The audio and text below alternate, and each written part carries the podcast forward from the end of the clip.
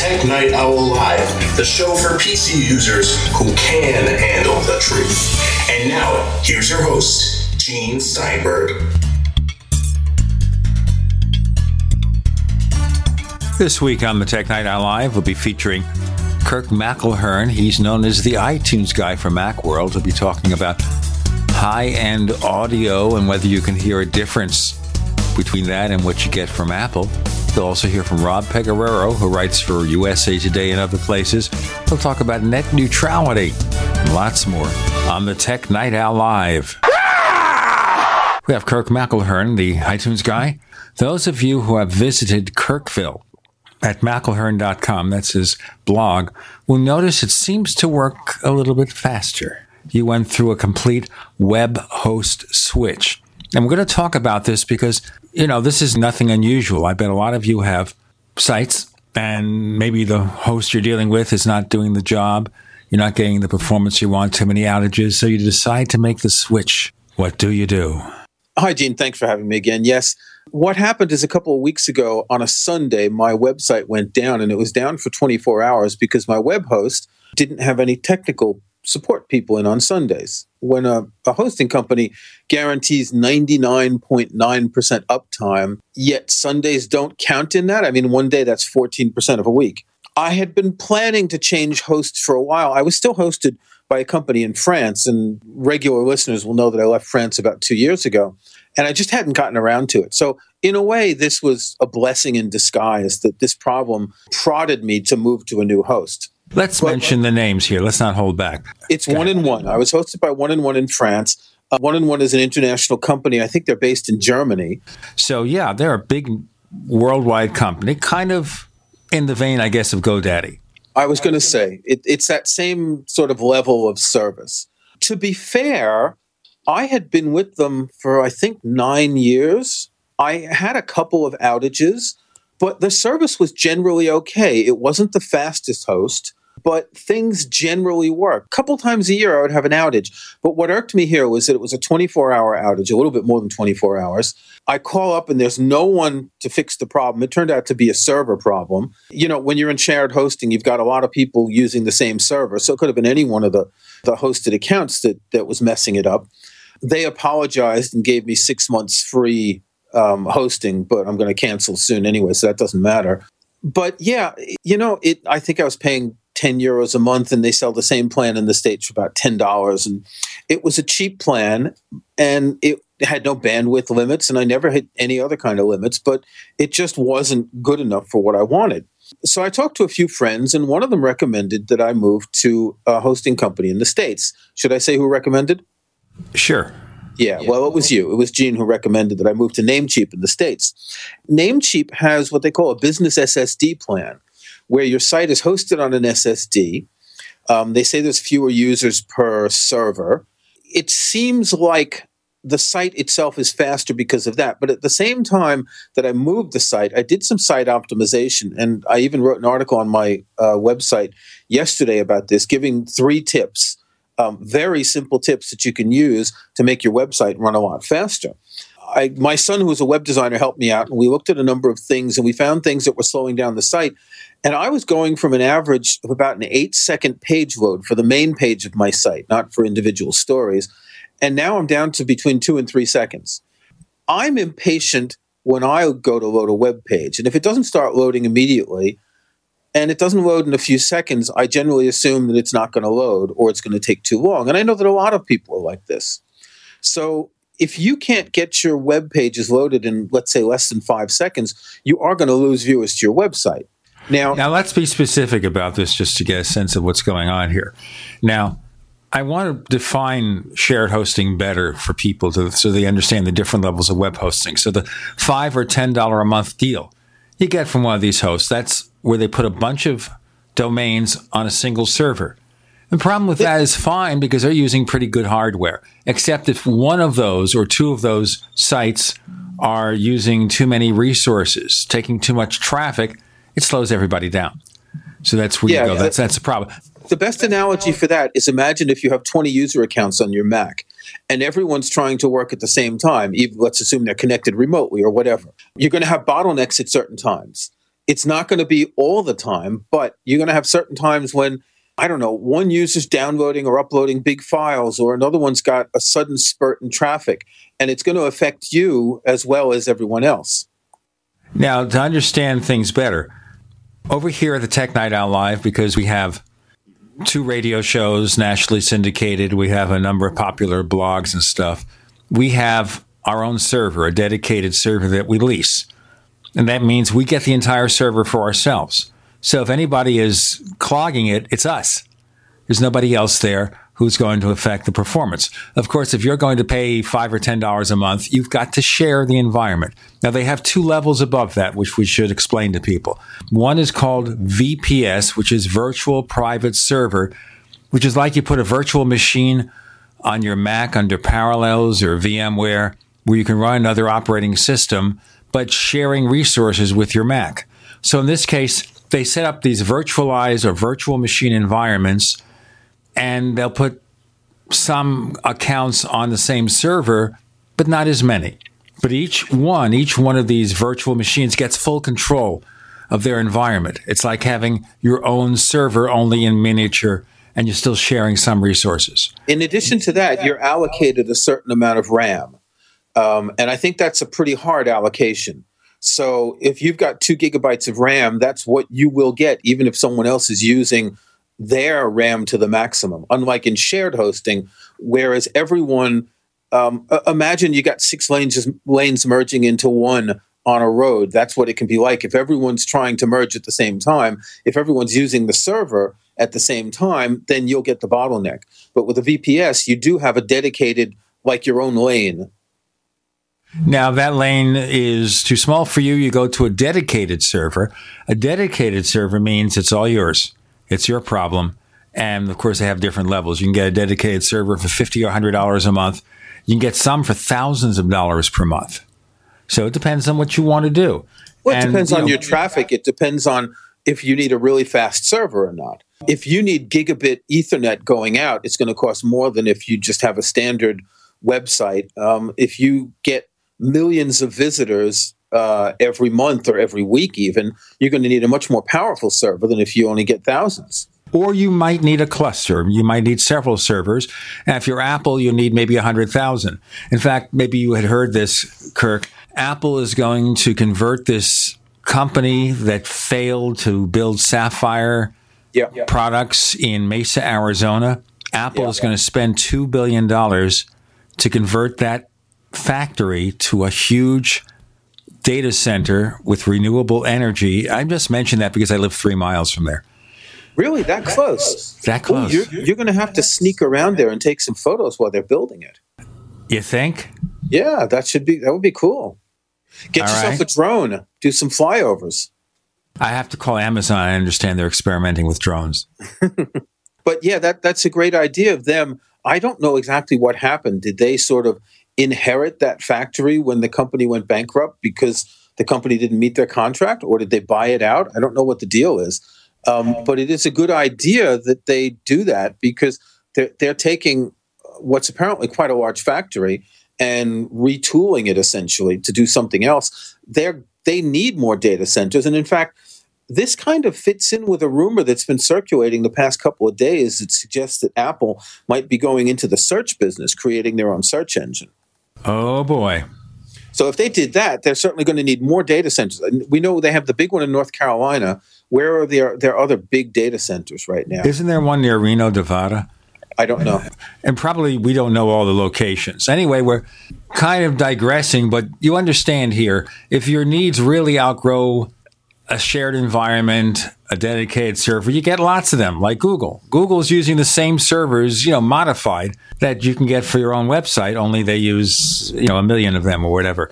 We have Kirk McElhearn joining us. I'm Gene Steinberg. You're in the Tech Night Owl Live.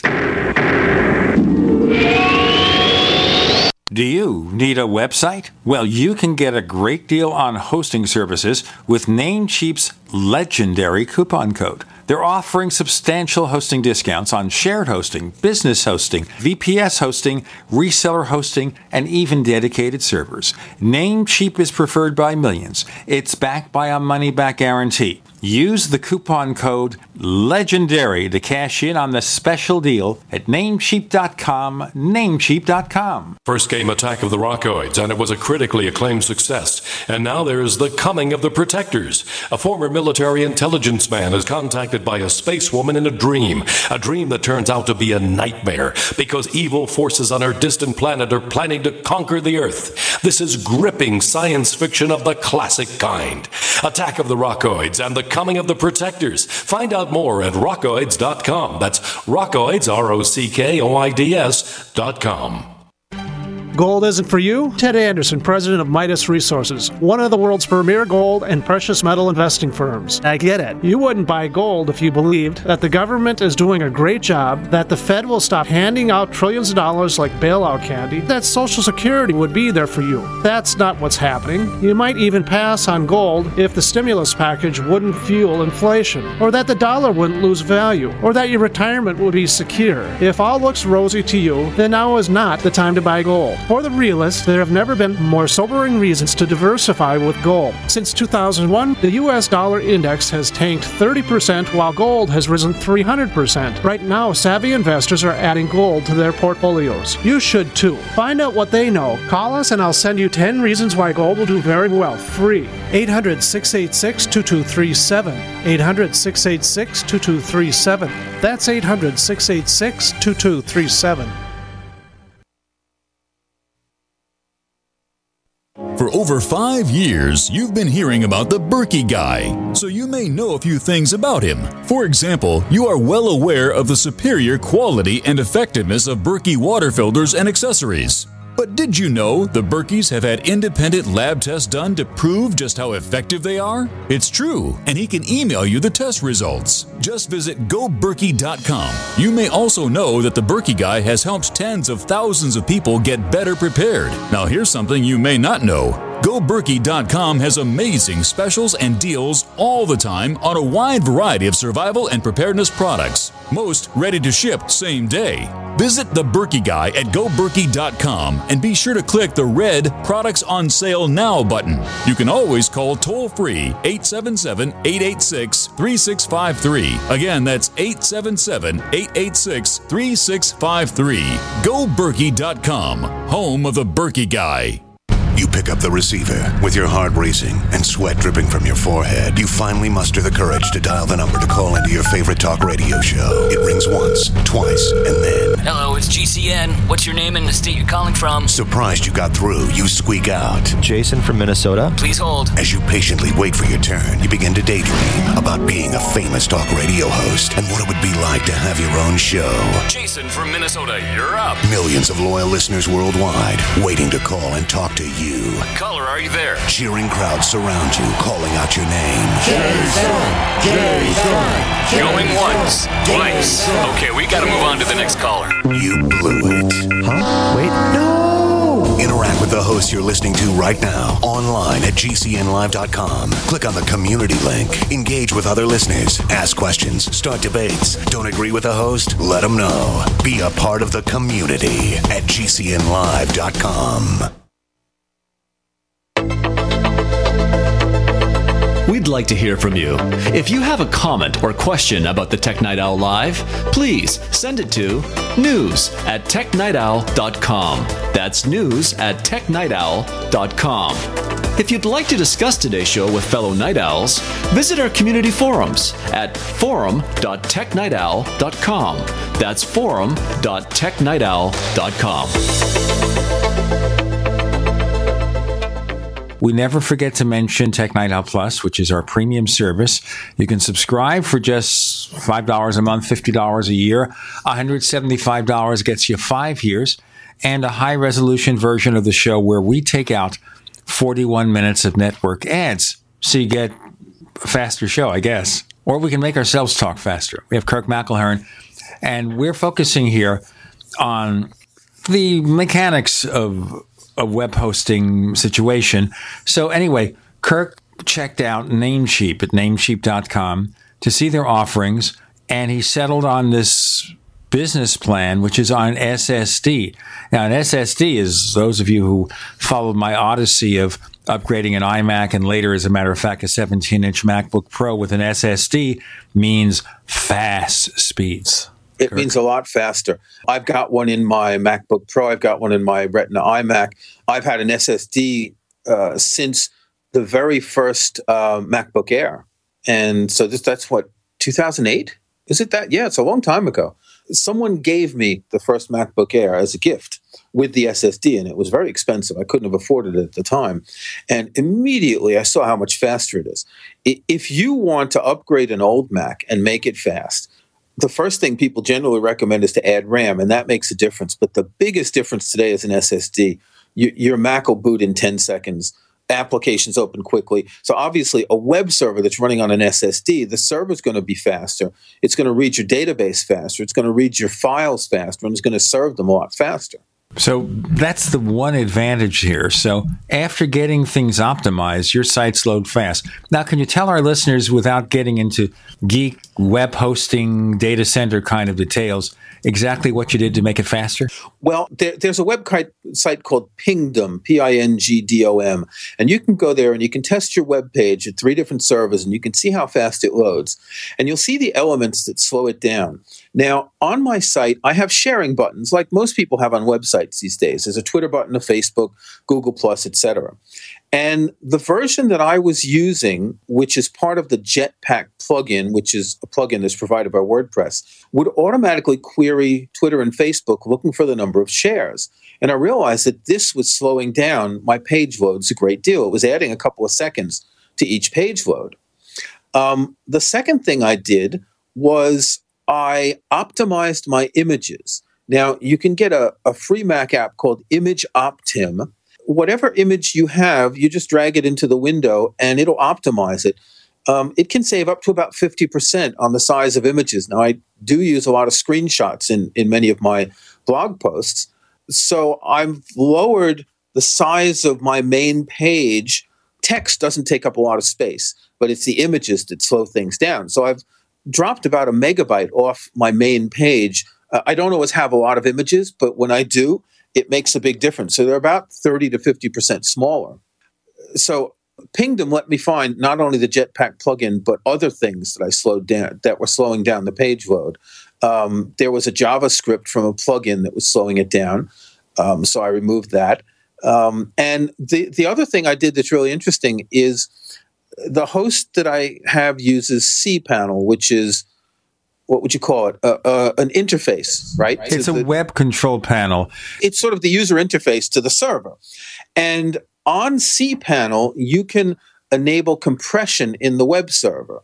Now, it's off by default, but if you turn it on, it means that the Apache web server, which is the standard web server that runs most websites, will automatically compress your files before it serves them, and all modern browsers can decompress them. So you can save another 10, 20, 30, 50%, depending on the type of file.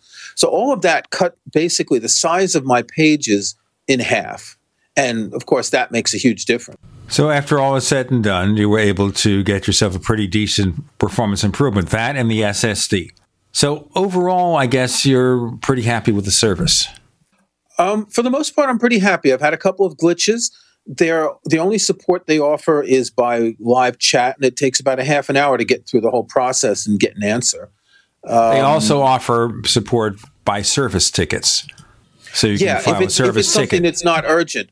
But, for example, I had a problem that certain things weren't loading and they were getting blocked by something, and I couldn't figure it out.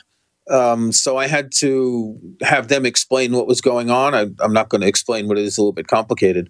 But that it takes a half an hour each time you have a problem like that. The time that you get through the first level to the second level of support, and they check things and they look at things and then they figure out what to do. It can take a while. But I think I've pretty much resolved everything that's going to be problematic. And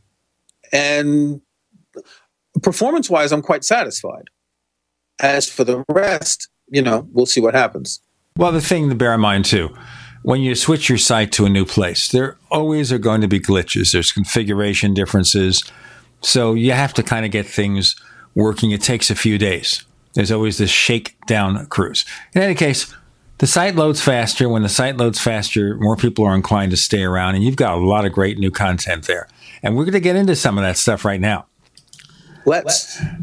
Okay. So we've been talking quite often about audible differences in low-quality audio, high-quality audio, so-called lossless audio or uncompressed audio. What makes the difference in the sounds you hear, and can you hear a difference? So there's a product that came out, and they had one of these crowdsourcing fundraising campaigns. And the product is called Pono Player, which is basically a digital music player that from the side looks triangular, I gather, that is supposed to present higher quality audio. And then they have a website where they offer these remastered versions of albums that are supposed to deliver this higher quality audio. Now, when the Pono Player came out, and it's $400 to buy one, by the way, when it came out, a lot of people reviewed it. So, of course, over at Yahoo Tech, David Pogue reviewed it. Over at Ars Technica, which is a highly technical technology site, they reviewed it, Pono Player.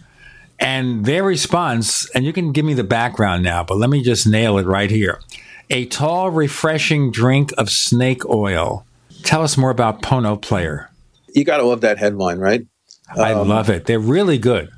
Well, Pono Player is based on the fallacy that Neil Young has been passing around for several years now, that you don't hear all of the music when you listen to compressed audio files. Now, he should know, because being a rock star in his 70s, he can't hear anything anyway. Well, he's said years ago that he has hearing damage and very strong tinnitus. He stopped touring for several years because of this. So I don't think he's the best person to judge, but he's a little bit disingenuous. He always keeps talking about 128K MP3 files, which is something that we haven't used for, let's say, 5-6 years at a minimum. When the Apple Store moved up to 256K, pretty much everyone followed. He comes up with these statements that are devoid of fact, such as compressed audio only has 10% of the music. And it's simply not true. We'll get into why. Why is that not true? With Kirk McElhearn, I'm Gene Steinberg. You're in the Tech Night Out Live. Minds think alike. The network for the independent-minded. The Genesis Communications Network, GCN. So here's what happened. I was placing an order online. The site went down. It took hours before it returned, but I'd already placed the order with another company. If your site goes down, you could lose business. And if you have a business or personal site, you'll want to know it's easy to run and it will stay online. At iWeb, your site is hosted on one of the most reliable networks in the world. Talk to a sales rep at iWeb.com. Use the promo code TechNightOwl for a special discount. Neighbors, let Bitdefender worry about security. Just enjoy your Mac. Bitdefender antivirus for Mac. Complete protection 24/7. And take a selfie with your Mac, post it on Facebook, Twitter, or Instagram, and tag it Hug a Mac for a chance to win a MacBook Air. To learn more, go to bitdefender.com/hugamac. bitdefender.com/hugamac. This alert just came in. This special announcement is for business owners and leaders of organizations who've been waiting for the right time to build.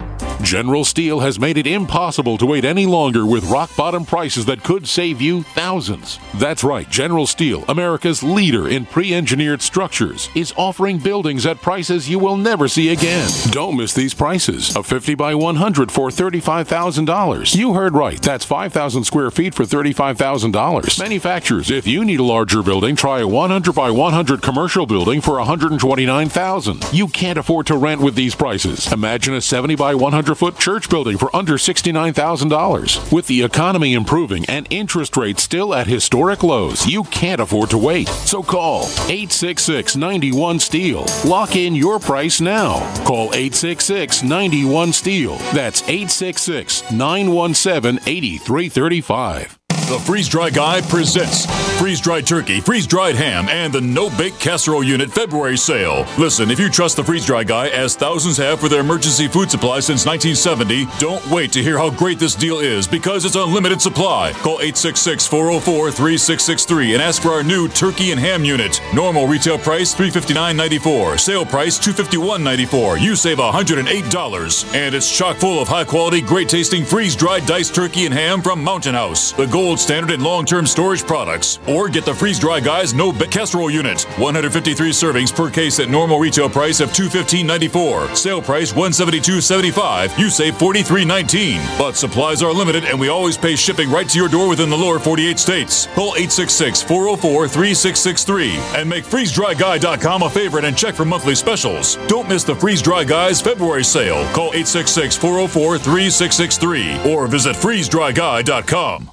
The human body is extraordinary. Despite all the stresses we inflict upon it, it still works hard to stay in balance. Thousands upon thousands of people rely upon Heart and Body Extract to help their body stay balanced. This excellent 100% natural herbal formula helps maintain healthy blood pressure levels, cleans arteries, promotes good circulation, balances cholesterol, and more.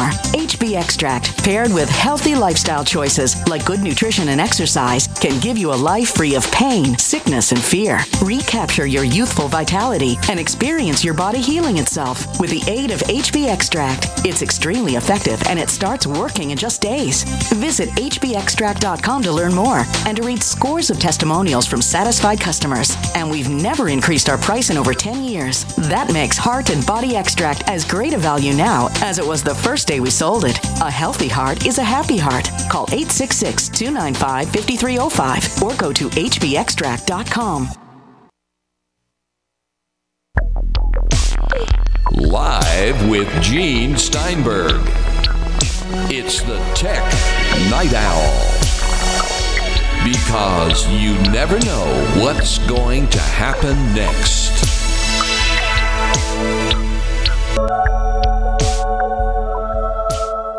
We have Kirk McElhearn, and we haven't checked his degree of hearing loss, but probably there isn't much because he listens a lot to classical music.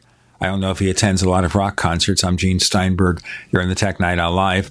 And we're talking about the Pono Player, which, of course, was touted heavily by Neil Young, who was certainly not in any position to hear audible differences in anything but the basics. Yeah, there were two good reviews. You mentioned the Ars Technica review, which was actually quite balanced. It did highlight a lot of the good points of the Pono Player. But another review on Yahoo that David Pogue wrote was much more critical. He listened to it and he said, I don't hear any difference. So he got a panel of about 15 people to compare music from the Pono and an iPhone. So high-resolution music on the Pono and standard 256K files on an iPhone of the same music. And pretty much no one heard the difference at all. In fact, most of the people actually preferred the iPhone in terms of sound. It shows, and we've discussed this in the past about high-resolution music, it shows it's very subjective and most likely subjective in the same way that the placebo effect works, that you're convinced that it's going to work, and you've spent a lot of money on the hardware and the software and the music files. The Pono albums cost twice those of albums on the iTunes store, if not more. You're going to have what's called confirmation bias. Basically, you want this to sound better, and it will subjectively sound better. It sounds like a line from A Few Good Men. You want it to sound better. You need it to sound better. Sorry. Well, some people do. Some people need this crutch to justify their expense in expensive audio equipment. But when it comes down to it, and I think the last time we talked about high-resolution audio, I said the same thing. If you've got really expensive audio equipment, and if you've got a room that's been treated in such a way that can take advantage of that audio equipment, maybe you'll hear the difference. But the ticket to entry for this, to hear this kind of a difference, is way too high for 99% of people. Now, the one thing I saw in the tests, and I'll kind of prejudge this right now, that I thought was sufficient is, we're dealing with remastered versions of the recording. So therefore, the output level is very likely to be slightly different. If it is slightly, ever so slightly louder, even by a fraction of a decibel, you'll perceive that as having more presence, maybe being more immersive. So the trick is, when doing a double-blind audio test, you level match the two sources to within 1/10 of a decibel. And the unfortunate fact is that every single test done so far of the Pono, even though they don't find much in the way of audible differences, is defective in the sense they don't mention that key factor. Now, if it's the same audio just being run at different bit rates, we assume the levels are going to be the same. But once it's remastered, all bets are off. You got a level match. And that wasn't done. Well, that wasn't done, but not all of the albums sold in the Pono store are remastered. In fact, I think fewer than 10% of them are high resolution. 90% of them are just lossless. Only a handful of them are actually remastered. And this was one of the things that Young was touting, that it wasn't just the player that he was selling. He was selling a digital stream from the original tapes being remastered to his standards, sold digitally, and then played back on his device. And this is not turning out to be the case. There are very few remastered albums. It's certainly not worth paying their prices for lossless music. You can get the same music cheaper on CD and rip it yourself. Even the high-resolution files, apparently, there are only a handful that are actually remastered. So there are a lot of ambiguous things going on in this story. First of all, the point of making a portable high-resolution player is somewhat ridiculous because when you're on the go, you've got background noise and sounds around you, so you won't hear the subtle differences that there might be even between a very highly compressed file and a lossless file. Second thing is that Neil Young made it very clear in an interview, I think at the CES, that they won't be making the Pono Player for very long, that it's going to be basically a music dealing business. That the Pono Player was probably just to get a lot of attention, and it did get a lot of attention, and that they're going to just have the store and sell the music. So it's kind of strange to figure out what their game is. On the one hand, they sell this player that's not very practical. The shape doesn't fit in your pocket and all. Most of the music they're selling isn't up to the standards that they claimed it would be. And now they're saying the player is not going to be sold. What do you mean the player is not going to be sold? Well, they're going to sell the physical player. They're going to sell it for a while, but it's not their long-term goal. That they'll sell the music through their store, but that they won't keep selling the player. It seems like it's going to have a very short life. I don't know if this is the only production run they've got or if they're going to keep selling it for a year or two, but I can't imagine that they're going to sell it much longer than that. There's really not much of a point. Most people don't want a player like this for portable use. If they want high-resolution music, they're going to be listening to it at home. They're not going to be listening to it on a portable player. All right. I could see the value in one way, which someone said, and that is the fact that there's no longer an iPod Classic and you want a music player with a decent amount of capacity. This might be a possibility. But other than that, it seems to me, what's the point? If you're not going to sell the player, then you have to depend on selling the remastered versions of the music on their website to earn a living. And if you're not really doing a lot of those albums, you have to make the deals with each artist, with each music company to do the remastering. If you're not doing this remastering and not providing this alleged much higher quality recording, what's the point in the enterprise? Yeah, yeah. The remastering is an expensive process. This is labor intensive. You don't just convert a file on a computer. You have to have people go into the studio, take the tapes, and spend, several days to be able to do it.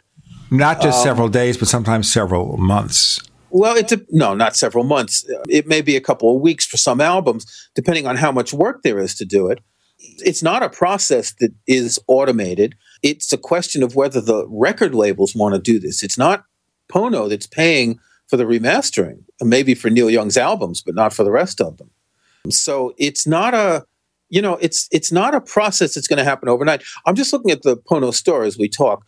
Bob Dylan's new album, Shadows in the Night, that came out the day before we were recording this, is only available in a 24-bit, 44.1 kilohertz file. Now, generally high resolution is considered to be 2496. So here, it's the same sample rate as a CD, that's the 44.1 kilohertz, but it's a higher bit depth. The 24-bit instead of 16 bits. That's not a big difference. It's twice the price. This is a brand new album. It makes me wonder why everything's recorded in at least 2496 or more in the studio. Why isn't it available in a higher resolution format? It's very surprising. Well, the other issue being, can anybody hear the difference anyway? Any audio expert worth his salt will tell you that the resolution of a standard 16-bit CD is higher than what anybody can hear. So what's the point of offering something better. I mean, if you feel emotionally you're hearing a difference, well, that's fine. Yeah, I'm just looking through some more albums, and none of them are higher than $24.96.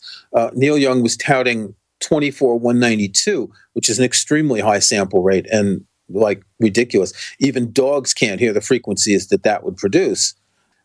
It's, again, only a handful of them say remastered. So the Led Zeppelin albums are remastered, but that was a remastering that was done, I think, last year for Led Zeppelin. It wasn't done for Pono. It was Jimmy Page's remastering. Right. So they've got Blood on the Tracks, a high resolution, but it's not remastered. They've got Goodbye Yellow Brick Road. It says 40th Anniversary Celebration, but it doesn't say remastered. They've got Get Your Yayas Out, which is a Rolling Stone. I can't wait to have my Yayas get out. That's the first one I'm seeing that is a $24,192. Now, that's interesting. So this album was recorded in 1969. It's very unlikely that the tapes that they have data, have sound that can reach the limit of what they are selling here. In other words, that sample rate and bit depth. Those tapes are very old. As tapes get older, they degrade. Tapes, they're all wound together and they're magnetic, so they sort of bleed onto each other. It's very, very unlikely that this, while it says $24,192, it's certainly not that quality. And it's $21 for the album. A little bit later, we'll be hearing from tech guru Rob Pegoraro. We've got more to come with Kirk McElhearn. I'm Gene Steinberg. You're in the Tech Night Out Live.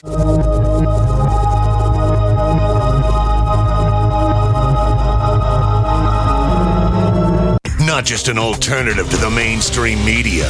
We're the premier independent talk radio network. We are GCN. Graphic Converter is the image manipulation tool for the rest of us. It does not use any database. You get full control of all your files. Want to view the images of a folder? Drag it into Graphic Converter, and a powerful browser opens up to show your image files. You could use it for slideshows. You could use it to import images from digital cameras or from scanners. Need to do some image editing? You can do that too in Graphic Converter. Also, print catalogs. Convert from so many formats I can't even list them. Download now to see if Graphic Converter is good for you, like 1.5 million other users. Guess what? You could save money when you buy Graphic Converter. Use the coupon code Night Owl. Use the coupon code Night Owl to get a special price for Graphic Converter. Go to lemkesoft.com. That's lemkesoft.com. lemkesoft.com. lemkesoft.com. This is Dan Pilla. Do you owe the IRS money you can't pay? Are tax debts crippling you? I've defended people from the IRS for over 30 years. I've helped thousands, and I can help you too. I wrote the book on IRS settlement, and I'm telling you, there's no such thing as a hopeless case. Call 800-34-NO-TAX to finally get free of IRS debt. With the IRS's new programs, there's never been a better time to solve your problem. Call 800-34-NO-TAX. That's 800-34-NO-TAX, or my website, danpilla.com. Hunters, anglers, campers, and survivalists. Get back to nature. Expand your horizons with the highest quality, most versatile, unique slingshots and sling bows on the market at slingbow.com. Slingbow products are compact and models start from just $17.98. They're perfect for your bug-out bag or storing in your vehicle. Give yourself and your loved ones the excitement and tradition of Slingbow, a new frontier in archery and truly modern twist on this primitive survival tool. Feel the thrill only at slingbow.com.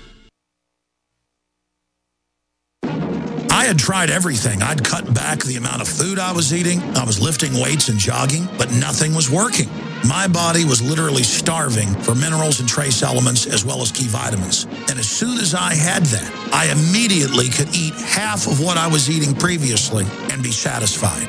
Now, there are hundreds of great products at InfoWarsTeam.com, but I want to point out the three that have helped me lose 37 pounds in just 2 months. Products like Beyond Tangy Tangerine, Pollen Burst, and Rebound. When I started taking the Tangy Tangerine and other products every day, I lost more than 37 pounds in just 2 months. Now that's results. I want to challenge my listeners to go to InfoWarsTeam.com and to order just 3 of their products, and you will see the changes in the way you look, feel, and in your appetite almost immediately. Start your journey to health and wellness today. InfoWarsTeam.com. Don't complain about your cable bill going up and up and up. Do something about it. Grab a pencil and jot down this special number, 1-855-905-MY-TV. The more cable TV rates go up, the better digital satellite TV looks.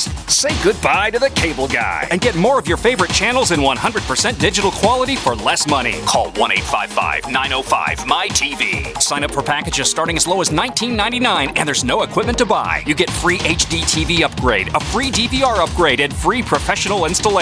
You control what you watch when you watch it. Record your favorite shows, pause and rewind live TV, even skip the commercials. Watch local channels too. At just $19.99, what are you waiting for? Pull out your major credit or debit card. Call 1-855-905-MY-TV. 1-855-905-MY-TV. Say goodbye to the cable guy. Cut costs and get more. 1-855-905-MY-TV. 1-855-905-MY-TV.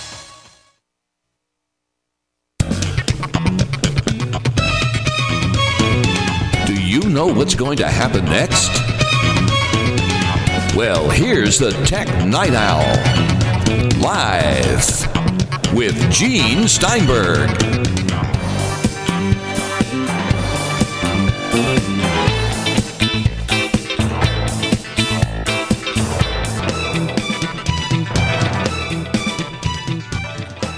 So can you hear the difference between the high-resolution audio files or not? Kirk McElhearn, the iTunes guy, joins us. Kirk? Yeah, I'm just going to say, no, most people can't, so don't waste your time. You know what's really disingenuous here? Obviously, Neil Young is touting exotic solutions to getting better quality music. He's not in favor of vinyl. Some people feel that vinyl sounds better, and there are measurable reasons why. Number one, it has a softer sound, and it sounds smoother. That might be an artificial smoothness. It sounds smoother, and the soft surface noise of a record is very soothing. So the people who say that vinyl sounds better are saying that it sounds better objectively, where it doesn't. It actually sounds worse, but it's just that people prefer this sound. It's a sound that it's hard to explain if you didn't grow up with vinyl, but the distortion and the wear that you get in an LP actually makes something sound. Smooth was a good word. I can't think of a better word than that. But Neil Young points out, it's not so much that he doesn't like vinyl. What he's pointing out is that most that vinyl LPs that are sold today are generally CD masters that are pressed to vinyl. Now, if you were around in the mid-'80s when the CD came out, the earliest CDs didn't sound very good, because what they were doing is they were taking masters made for LPs and they were putting them onto CDs without changing anything. There are all sorts of things that are different between an LP and a CD. There are the fact that the frequency response of an LP is different when you're at the beginning of the record on the outside, and you get into the center of the record because the speed is different. Now, when a mastering engineer does this, and I've seen mastering engineers do this kind of work, they compensated for this on the recordings to compensate for the lapses in the vinyl recording format to make it sound as good as possible. But the problem here is if you take that raw, unfettered quality recording, which is be your mastering tape. They use like a recording tape to generate the master from. This is how they did in the old days. If you take that mastering source and present that to a CD where there is no sonic degradation, you hear it raw, it is loud, it is harsh, and doesn't sound very good, which is why CDs at first didn't sound very good, because they cheaped out. They simply took the vinyl masters and made CDs direct from it, which of course you can't do. You really need to go back to the original recording before it went through the vinyl mastering stage and get that sound. Right. That's not what's happening with LPs these days. At least I doubt that any LPs are actually have LP masters. Right. Well, okay. So when you've got your final mixed down tape, you need to master it twice, once for an LP and once for CD. And what Neil Young is saying is that's not happening. And I'm pretty sure it would be surprising if it is happening. It would be surprising if there are still many mastering engineers who have the technique to be able to do this. One of the things that's interesting about vinyl records and LPs is that if there's too much bass, it'll make the needle skip. So in order to compensate for this, there's something called the RIAA pre-emphasis curve. Now, RIAA is the Recording Industry Association of America, and they came up with a sort of a method to compensate for the reduced bass in an LP. So when you're playing it back through a record player in an amplifier, there is a filter that augments the lower frequencies of bass to compensate for the fact that the bass on the LP is reduced. This is why when you look at an amplifier, you have a separate input that's marked phono. If you plug a turntable into your aux input in an amplifier, it's not going to sound right because the phono input goes through a separate filter that's going to correct this bass. It's similar to Dolby noise reduction, whereas going in, it reduces something, and coming out, it reamplifies it. If you're taking a CD master with normal bass and popping it onto an LP, you're going to risk to have too much bass on it. Now, I once had a conversation about the mastering process with a guy named Bob Ludwig, who was one of the most famous mastering engineers on the planet. And I talked to him for a few minutes about this. And what he told me is he keeps a cheap vinyl record player, or did then, when he's mastering for vinyl. And what he does is he takes the acetate that he generates from his mastering equipment, he plays it on this cheap record player. And if it sounds okay, it doesn't skip, he says that's fine. That's his determinant right there. If it skips up the kazoo or sounds really bad on the cheap record player, well, he has to do it again. Yeah, the skipping is one of the most important things because of the bass. So if it does skip, you need to tone down the bass a little bit. And there's nothing you can do about that. And again, the frequency response varies whether you're at the beginning or the end of the record. I remember seeing a documentary about the Grateful Dead when they were recording American Beauty. And I think it was Bob Weir, one of the guitarists, who said that they would argue about who got their songs on the beginning of the side of an album.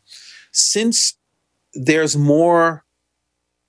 grooves are longer, right? Remember, it's turning at the same rate. So there's more information in the outer grooves. You get a better, more full sound in the outer grooves than in the inner grooves near the end of an LP. Now, I would suspect here also on making concept albums, in those days, the artist would be cognizant of that, and in mixing the album down or in choosing which tracks to put at the end of the album, they consider the fact of the matter of the various limitations. The point being here is that vinyl is a very, very flawed format. And even worse, no matter what you do, that record, after being played 10, 15 times on even the best equipment, has already deteriorated noticeably, will be noisier, and especially in the inner grooves will sound even worse. Yeah, and that's something that people who are vinyl fetishists, they like to pretend doesn't happen, that they have good enough cartridges and styluses that won't wear out their records, but you just can't avoid it. If you're going to play a record long enough, it's going to wear out. I mean, I've worn out records back in the day. I'm sure everyone knows that, you know, after you've played a record 50 times, it's going to wear out. You'll have knocked the tone arm a couple of times, and there'll be a couple of clicks in places that you've scratched it. It's a very malleable surface, and that stylus is a diamond. So, you know, it cuts very quickly into the vinyl. And I know in the days I was working in radio, this is before they actually pre-recorded all the music. And what we do is we take the recording and we go to the first note, we back off. So that way when we're talking, we'd hold the record as a turntable starts spinning. So we'd hold a spinning record in our hand to stop it from spinning as we talked.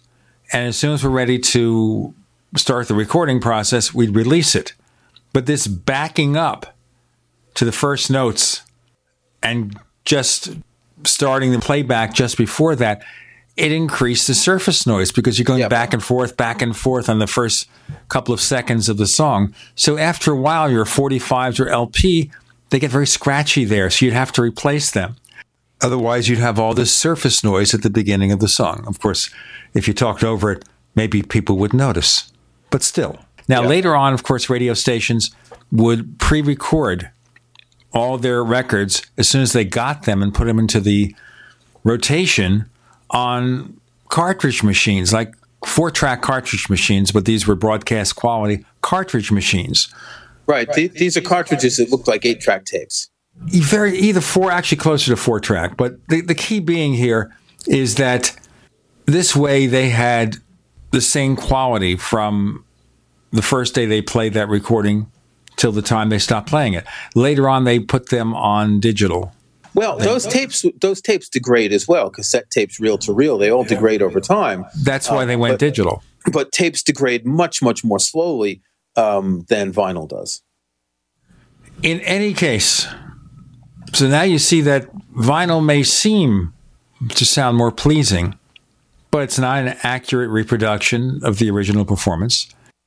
And if the original performance sounds too harsh, well, that's the fault of the people who are making that recording. It's up to them to get the sound they hear to be reproduced in the recording. And if they do it the right way, well, you get a great recording. If they make a mistake or they don't care, you don't get a good recording, but it's not the result of the format, because if you're using CD or a really high-quality compression format like AAC, the sonic difference is not going to be that much different from the original master, and most people won't hear it no matter what they say. I hear that we have Kirk McElhearn joining us. I'm Gene Steinberg. You're in the Tech Night Owl Live.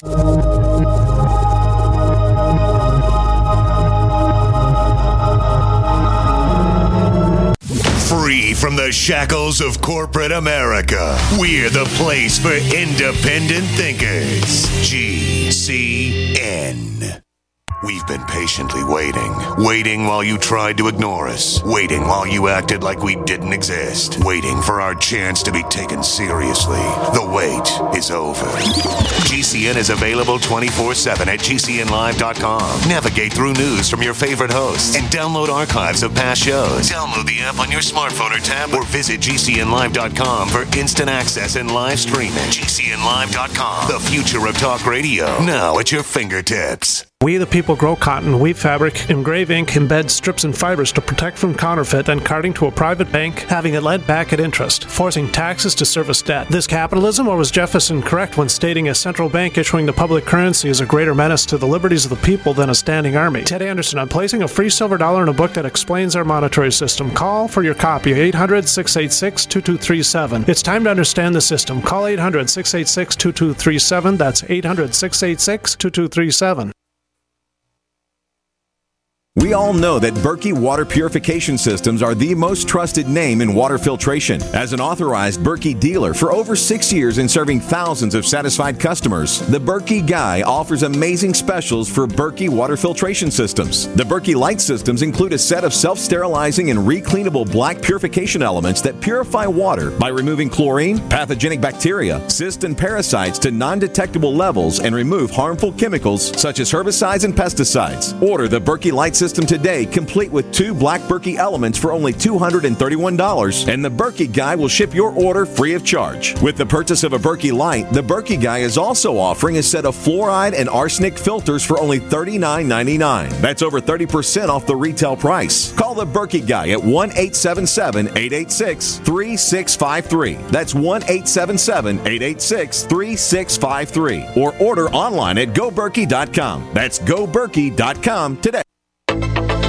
Welcome back to the Tech Night Owl Live, where you never know what's going to happen next. And now, here's Gene Steinberg.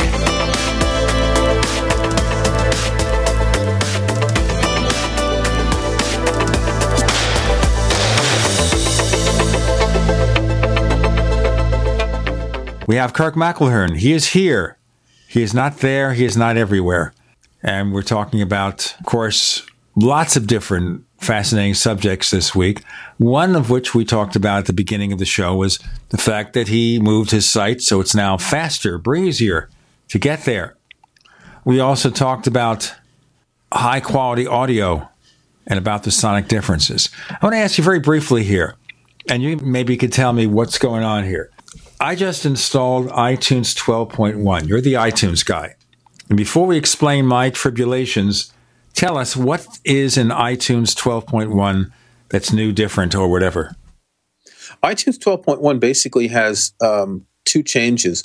One of them is that syncing is supposed to work more efficiently, and the second one is which Apple didn't say in their release notes, is that the info window. This is the window that when you select one or more tracks and you press Command I, you can change the tags of a track, so the name, the album name, the artist name, whatever. This window has been redesigned, supposedly to make it easier to use.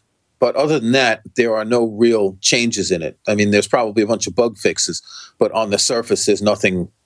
There's nothing else that's important. Now, for a while, it's working now. But for a while after I installed it, when I plug in my iPhone, it wouldn't auto-launch iTunes. But suddenly, it started working. Maybe after you rebooted your computer. No? Probably. Yeah. You know, it's very hard to troubleshoot these things. One of the problems, being the iTunes guy, I get, you know, a dozen or more questions a week from people who write through from Macworld. And some of the questions are pretty basic. You know, how can I do this in a smart playlist? That kind of thing. But some of them are very complicated. My phone won't sync. What do I do? iTunes doesn't display my phone when I connect.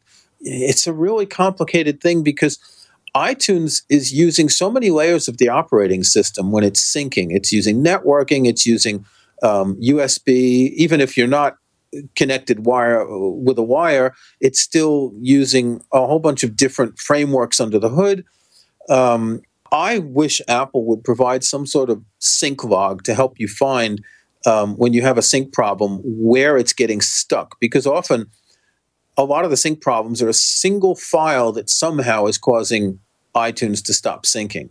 But there's no way to access any of that. Even in the console app, which records system logs on OS X, there's nothing that lets you see where any problems would have occurred. Are you seeing more and more people complaining about iTunes since iTunes 12 came out? Yeah, a lot more.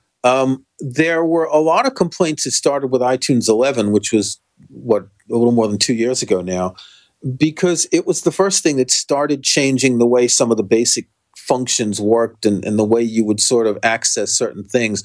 But the number of complaints and sort of frustration that people are venting about it is just, it's surprising. People find it unfamiliar, confusing, uninstinctive. You have to think an awful lot when you're clicking in different places to make sure you're getting where you want to go. People complained about the missing sidebar in iTunes. And what they've done is you have an option called playlists when you click on your music, and playlists gives you that sidebar. Problem is you have these operational buttons or navigation buttons in the center of the application below the Apple menu, of course, if there's no music playing. The problem being that every time you choose a different function to use, App Store, such as podcasts, such as music or movies, the positioning and labeling changes. So your muscle memory suddenly is being challenged because you may be used to pointing your mouse or whatever in a certain place, and it's not there anymore, the command you need. Yeah, that's one of the things that throws a lot of people off, the fact that as you shift from one library to another, the options are different. The view options are different. The places you can click, everything just changes. It's something. It doesn't make any sense in an app that it change the way it looks. It's certainly normal to have contextual functions and features that when you're doing a certain thing, let's say you're in Mail and you've selected a message, there might be some buttons on the toolbar that are dimmed or that aren't dimmed, depending on whether you've selected something or not. And that makes sense. And that sort of dimmed, non-dimmed state is something that helps you understand that you can do something, you can do B after you've done A. But having things move in different positions with different labeling is just confusing. It's just cognitively confusing. And it makes people a bit frustrated, I think. Now, I understand the logic here from Apple's sense in having context-sensitive functions, which is maybe what they were considering. But again, as you say, a lot of people don't look at a label. You know, you're used to pointing to a button in a specific location to do something, and it's no longer there, or the function is no longer there. It just becomes confusing because your mind has to stop and think, what is it I need to look for and where? Yeah. And unfortunately, you know, iTunes is the app that the most. It may be the app that most people use in that it may be the most used app in the entire world. Actually, when you think about it, what have they sold? 1 billion iOS devices. I think they said they have. Is it 600 or 800 million iTunes accounts? So every single one of those people uses iTunes at some point. It's massively popular. It's the biggest app ever, and yet Apple seems. Apple does two things. One is they keep changing now. In each version, they change too many things as far as the interface is concerned. And two, they don't seem to be really attached to the way people use it and are more concerned about pushing people to the iTunes store. And so that's one of the big changes in iTunes 12 is that you've got the iTunes store in the navigation bar, so in the center of the window, no matter which library you're in. They want you to always see that the iTunes store is there because they want you to buy things. Whereas an awful lot of people use iTunes to listen to music and manage their movies and all that. And they know they know how to get to the iTunes store, even if it's a separate button. And that in itself confuses things. This sort of constant pushing people to buy. No, I understand the reason for pushing people to buy. That's the profit center. But what should Apple be doing here? Revise the interface? What about suggestions on the part of some people that Apple needs to separate all these apps because it's just too darn confusing? I don't buy that. I don't buy that at all. What would you rather have? One app that manages all your media or a separate app for music, one for movies, one for TV shows, one for podcasts, one for audiobooks and ebooks, let's say, one for apps, another one to sync, and another one for the store. Would you rather have 8 apps than one? People who say that iTunes is bloated aren't thinking logically, because when you're not using part of an app, it doesn't affect you. It's not the fact that the features are there that bothers you. I really don't think we want to go back to, you remember the app called iSync some years ago that you could use to sync a variety of different devices. We don't want to go back to an app that manages syncing separately from something that manages your media. It really doesn't have a lot of sense to it. And separating out each of the media types is just as ridiculous. Bear in mind, one of the biggest reasons why Apple will never do this is remember that most iTunes users are running Windows. It's an awful lot easier for Apple to manage one app on Windows than it is to manage 8. Because then they've got to worry to make sure that everyone has all of the apps, or they're going to have all these support problems. So no, I don't think Apple's iTunes is bloated. I don't think it's too big. It manages things quite well. It chokes a bit on large media libraries, and it always has. And I wish they'd fix that. It can be slow. I mean, I've got a Retina iMac, which is a relatively fast computer, and I still get beach balls at times when I'm moving around in iTunes, and that simply shouldn't happen. And remember here, a Retina iMac, and I've used one for a while because Apple sent me one to review.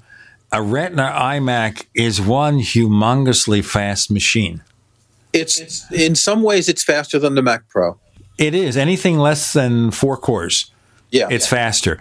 Anything that requires more than 4 cores or benefits from those extra cores, and that's maybe a small number of apps, will make the Mac Pro more flexible. So we're talking about up to 4 gigahertz processor, Intel i7, a humongously fast machine. We have Kirk McElhearn joining us for one more segment on the Tech Night Owl Live.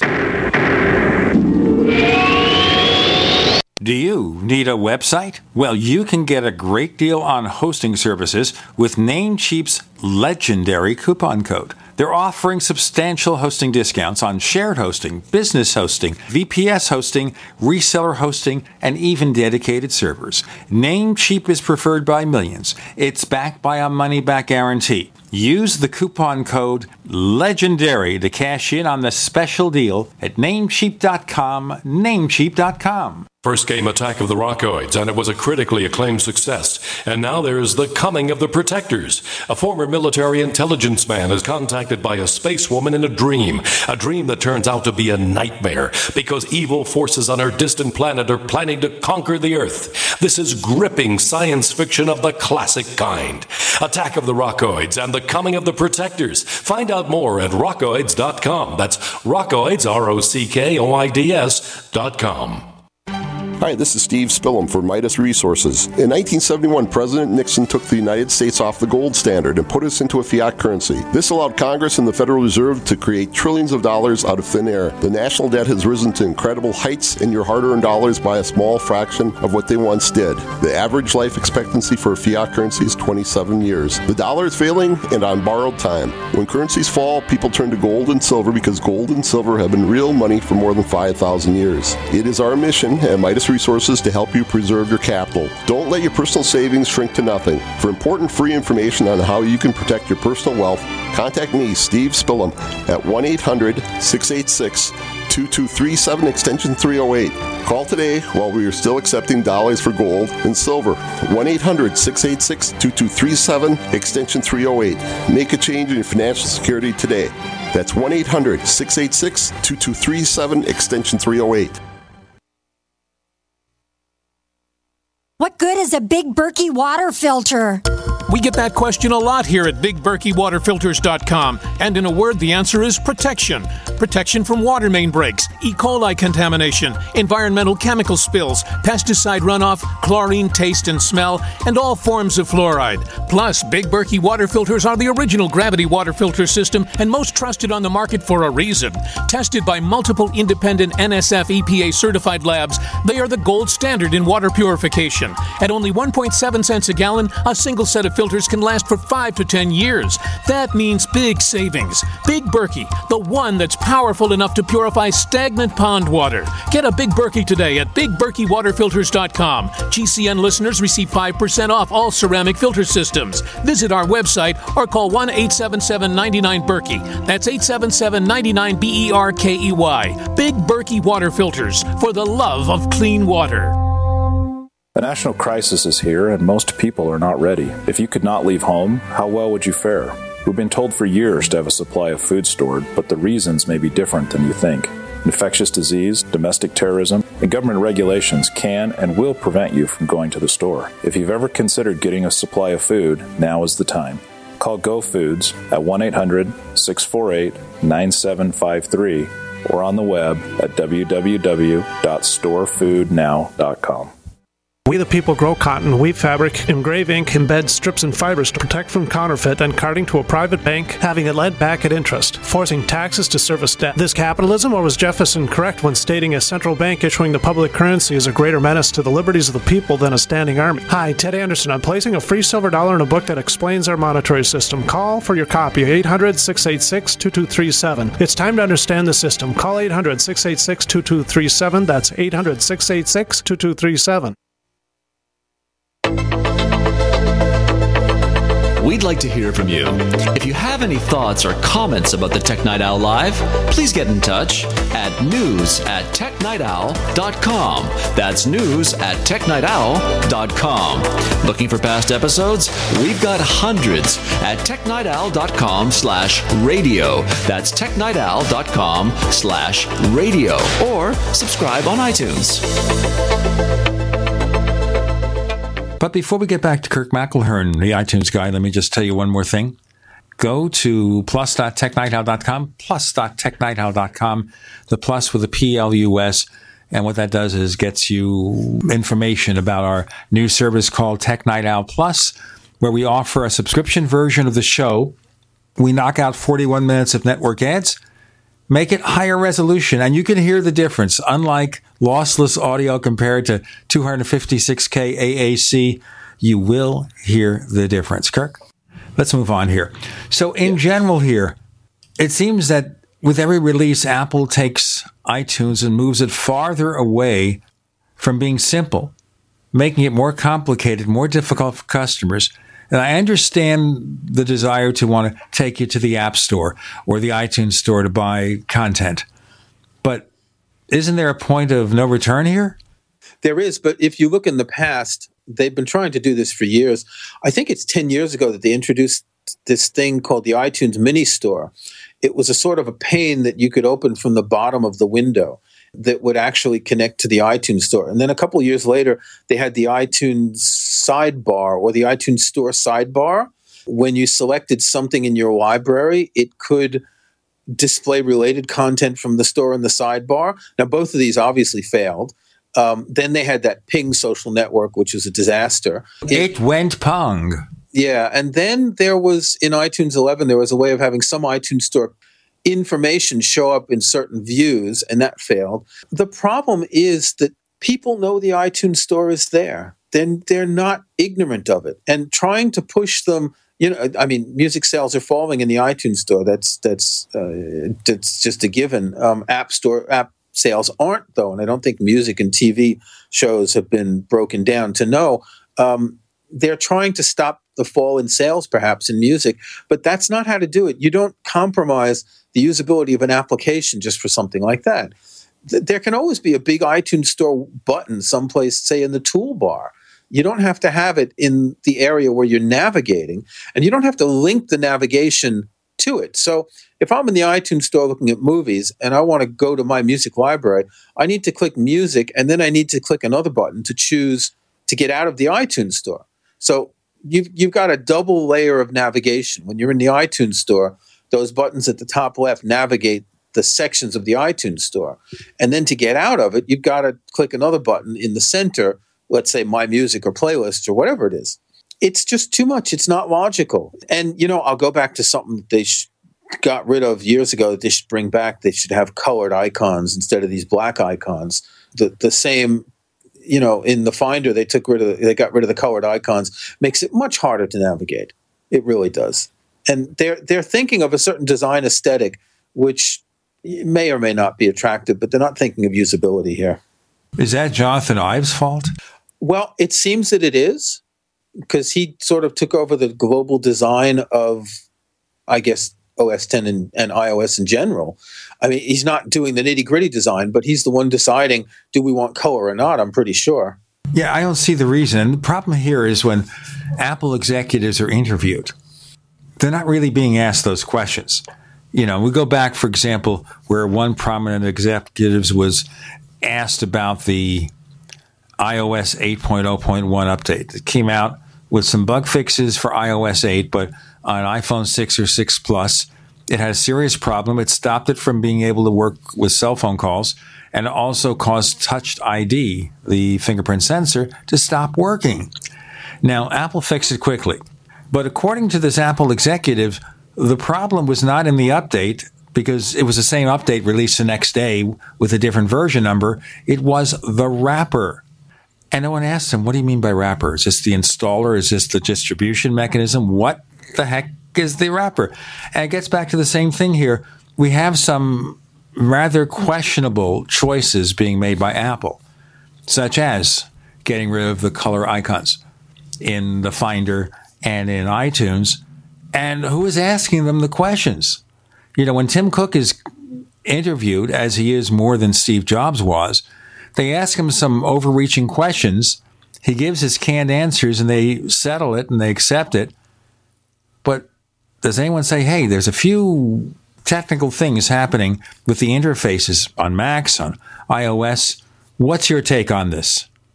Yeah, I think, you know, Apple, I'm sure, reads a lot of feedback and reads what the websites say about things. And I know that there are people at Apple who read my blog, but I think that Apple is stuck in a sort of a groupthink, that they just don't accept that anyone else has ideas and that they just have to do it this certain way. You know, it's hard in a big company, a company the size of Apple, because someone has to make the final decision.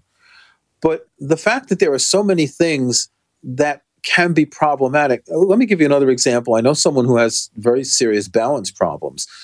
He's a tech writer over here in the UK.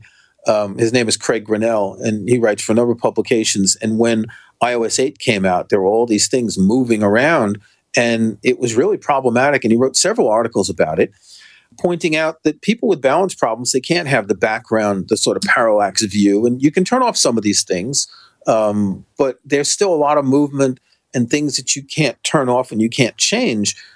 There are serious accessibility problems in both iOS and OS X that Apple just doesn't seem to care about addressing, whereas there is a fairly large percentage of the public who is affected by this. And these aren't even design questions. These are just saying, hey, give people the option to turn off an annoying feature so they can use the device a little bit better. Well, you can turn off the motion and the zooming in the accessibility preferences. You can, but there are still a couple of features that you can't turn off. I can't remember exactly which ones.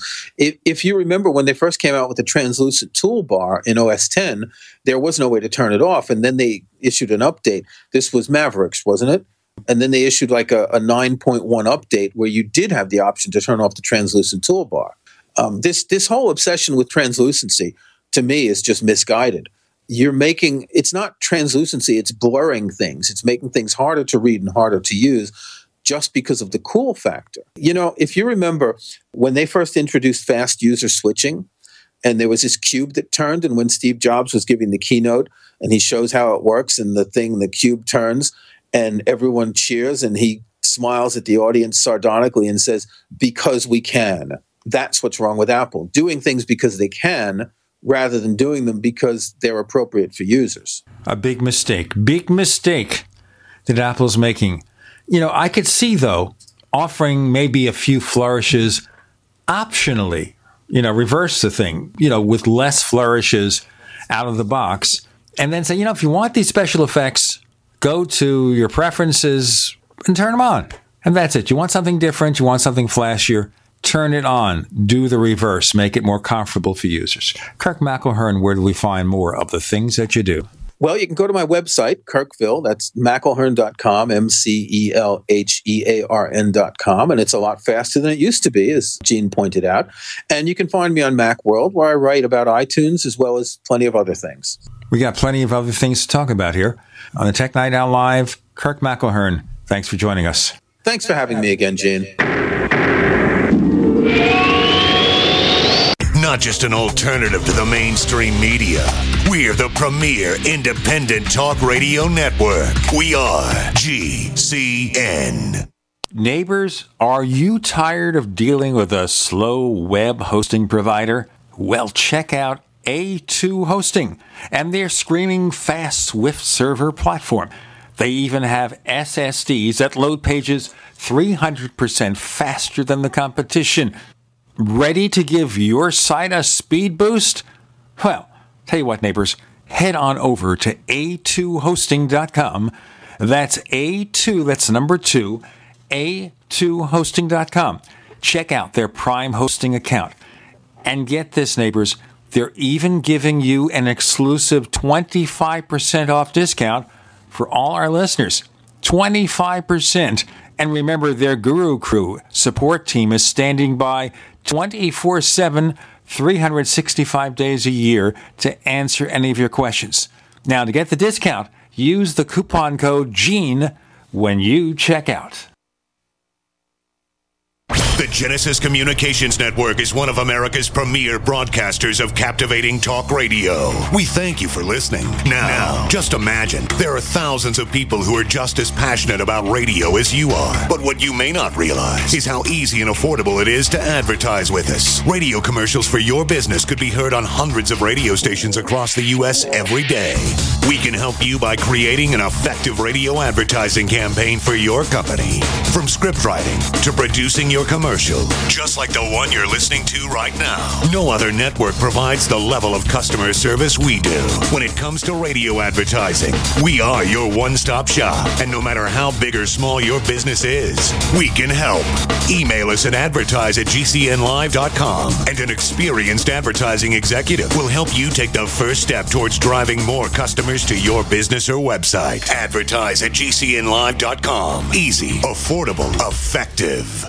The Freeze Dry Guy presents freeze-dried turkey, freeze-dried ham, and the no-bake casserole unit February sale. Listen, if you trust the Freeze Dry Guy, as thousands have for their emergency food supply since 1970, don't wait to hear how great this deal is, because it's unlimited supply. Call 866-404-3663 and ask for our new turkey and ham unit. Normal retail price $359.94, sale price $251.94. You save $108. And it's chock full of high-quality, great-tasting freeze-dried diced turkey and ham from Mountain House, the gold standard and long-term storage products. Or get the Freeze-Dry Guys No Bake Casserole Unit. 153 servings per case at normal retail price of $215.94. Sale price $172.75. You save $43.19. But supplies are limited and we always pay shipping right to your door within the lower 48 states. Call 866-404-3663 and make freezedryguy.com a favorite and check for monthly specials. Don't miss the Freeze-Dry Guys February sale. Call 866-404-3663 or visit freezedryguy.com. Don't complain about your cable bill going up and up and up. Do something about it. Grab a pencil and jot down this special number, 1-855-905-MY-TV. The more cable TV rates go up, the better digital satellite TV looks. Say goodbye to the cable guy and get more of your favorite channels in 100% digital quality for less money. Call 1-855-905-MY-TV. Sign up for packages starting as low as $19.99 and there's no equipment to buy. You get free HD TV upgrade, a free DVR upgrade, and free professional installation. You control what you watch when you watch it. Record your favorite shows, pause and rewind live TV, even skip the commercials. Watch local channels too. At just $19.99, what are you waiting for?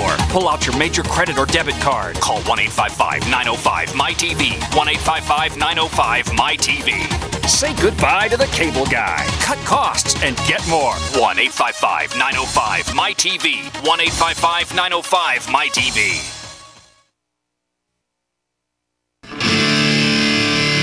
What's going to happen next? You never know when you're listening to the Tech Night Owl Live with Gene Steinberg.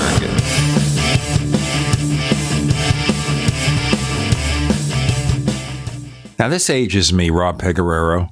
I'm as old as the hills, or the hills were alive before I was. I haven't determined that yet.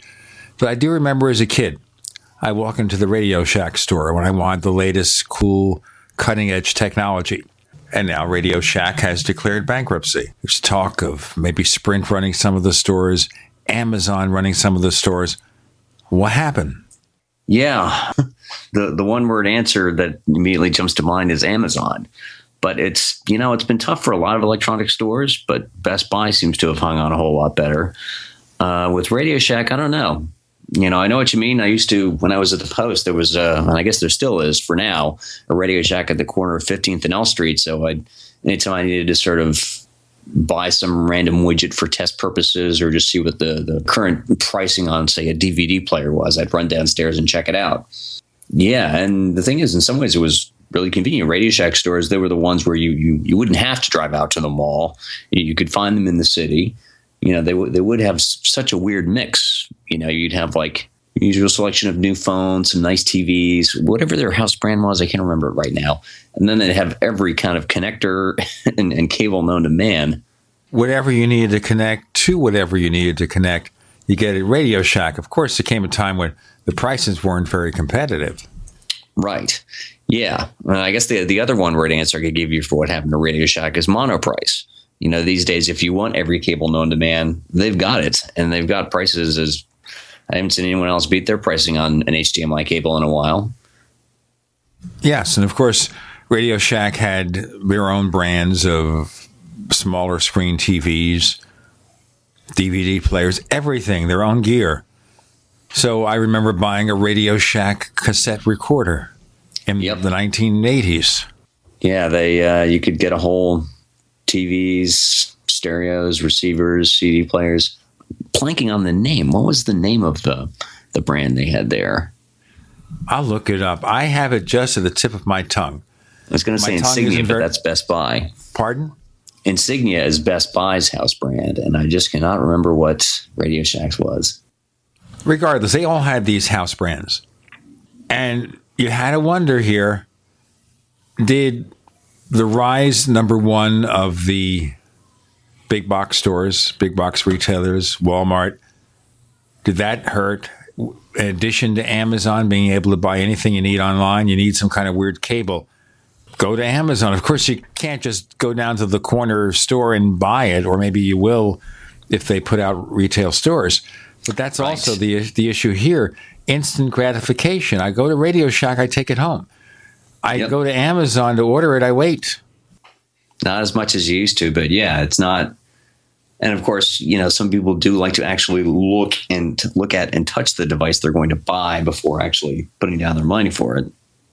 Yes, there is something about that.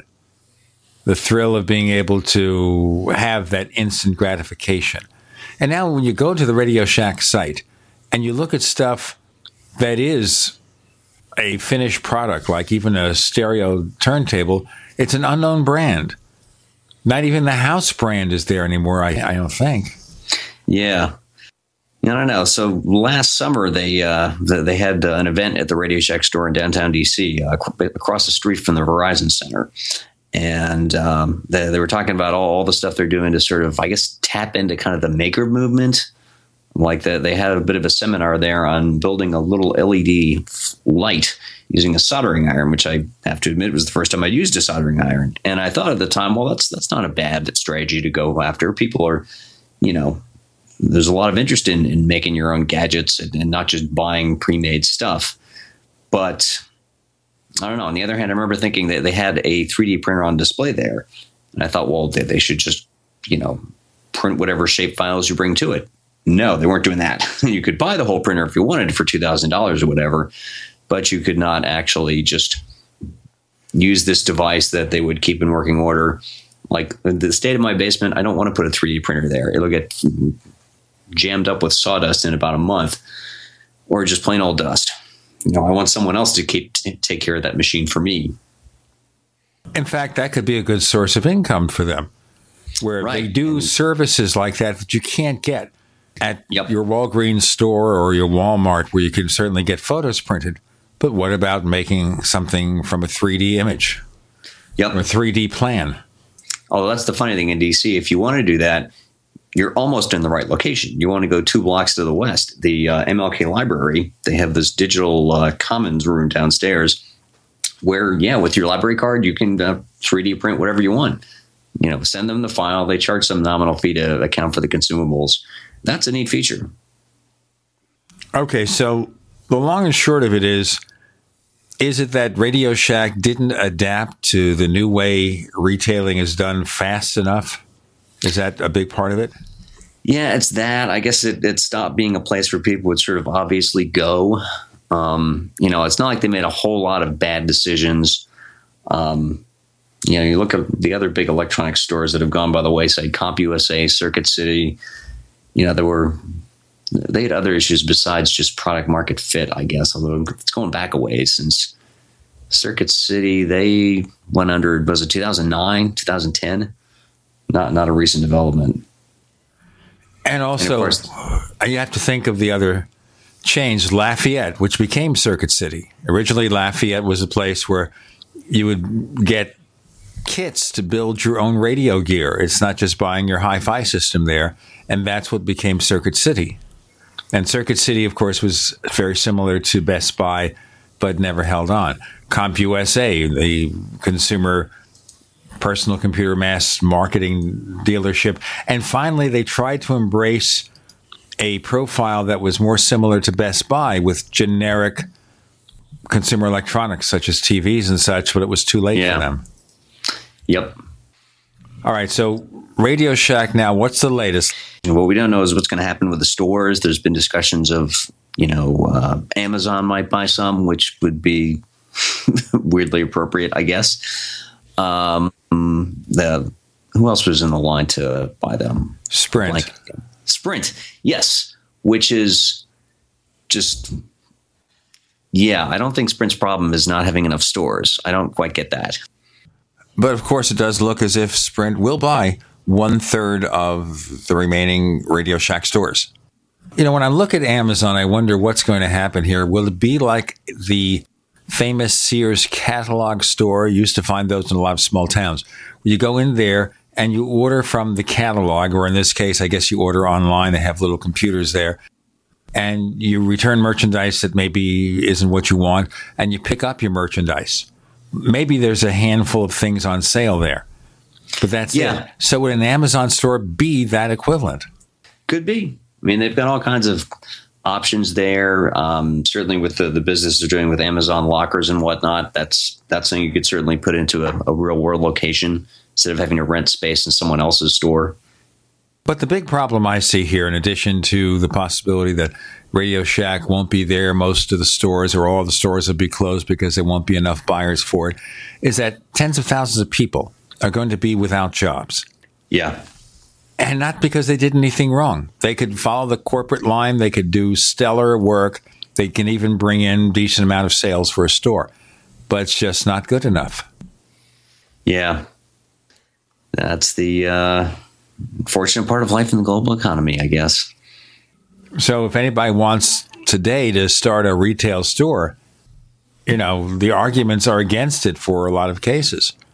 Because if it's consumer electronics, there's no need for it. If it's just core electronic parts, well, there's no need for that. You'll order it online. Okay, you have to wait a day or two. But then in another year or two, the Amazon drone will bring it to your home or office. I mean, you order online at 10 a.m. and 11 a.m. you get the part. And if you have to return it, another drone comes a couple of hours later. I don't know. I don't know if I'm ready for the Amazon drone yet, but it may be inevitable. We have Rob Pegoraro joining us, and we're talking about the impending demise of Radio Shack. More to come on the Tech Night Owl Live.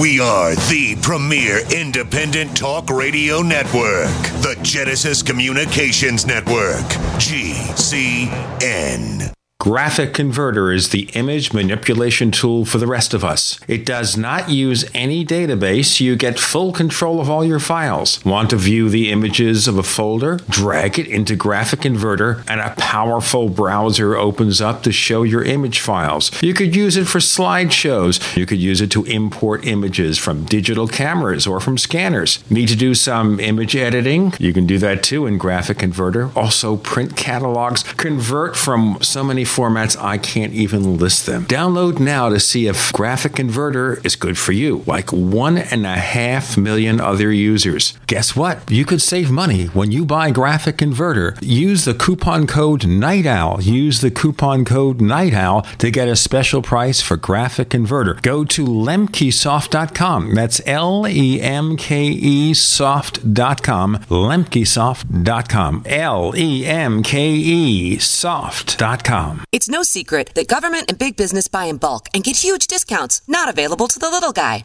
Until now.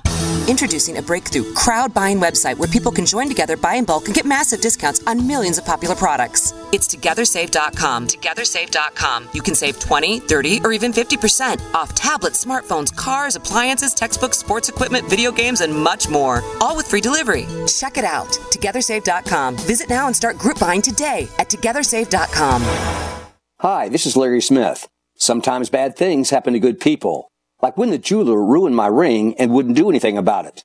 But when my Legal Shield attorney called him and told him what my rights were, I received a check for over $2,100. Worry less and live more with lsprotection.com. That's lsprotection.com, or call 855-340-SAVE. Again, 855-340-7283. Results will vary from case to case.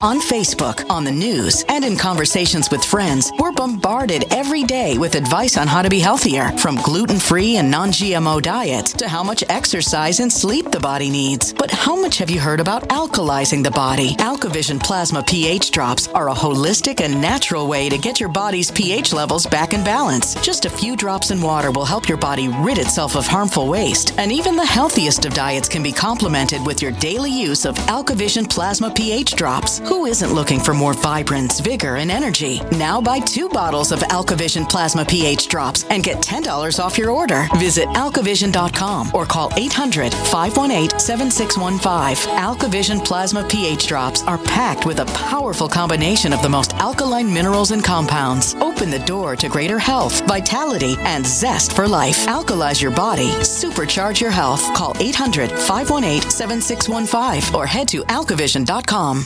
Hey, guess what? They've got some great deals for Valentine's Day at Guns80.com. They're calling it the Sweetheart Special. Guns80.com has lowered the price way down to $400 up until Valentine's Day. Order your Ghost AR-15 now. Tell your sweetheart that this is the right gift at the right time. Buy one for yourself. Buy one for your sweetheart, too. Your sweetheart will thank you for being so tuned into his or her needs. Get a brand new Ghost AR-15 right now for $400. Heck, buy two. His and hers. Go to guns80.com or call and ask for the sweetheart deal. Love is in the air at guns80.com. Call now, 844-2GUNS80. That's 844-248-6780. It's a sweetheart of a deal. Actually, it's a steal at $400, so call guns80.com at 844-2GUNS80, but hurry, supplies are limited. Call 844-2GUNS80 or get your Ghost AR-15 today at guns80.com on the web. You never know what's going to happen next while listening to the Tech Night Owl live with Gene Steinberg.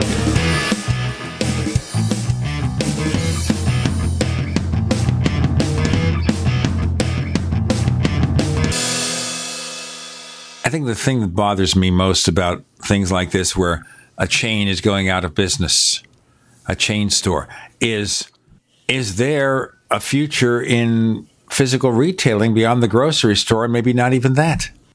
I would say yes, actually, because if you look at some things, I was reading a piece on off the Atlantic somewhere, essentially like it's not all bad in physical retail, but you do need to do something that the other ones can't do.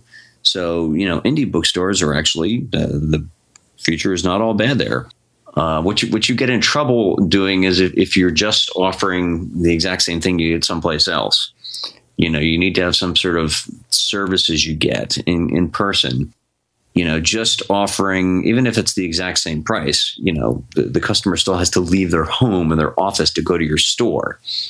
No, I'm not as pessimistic about real-world bricks-and-mortar retail as a lot of other people are, but a whole lot of people have made huge mistakes along the way.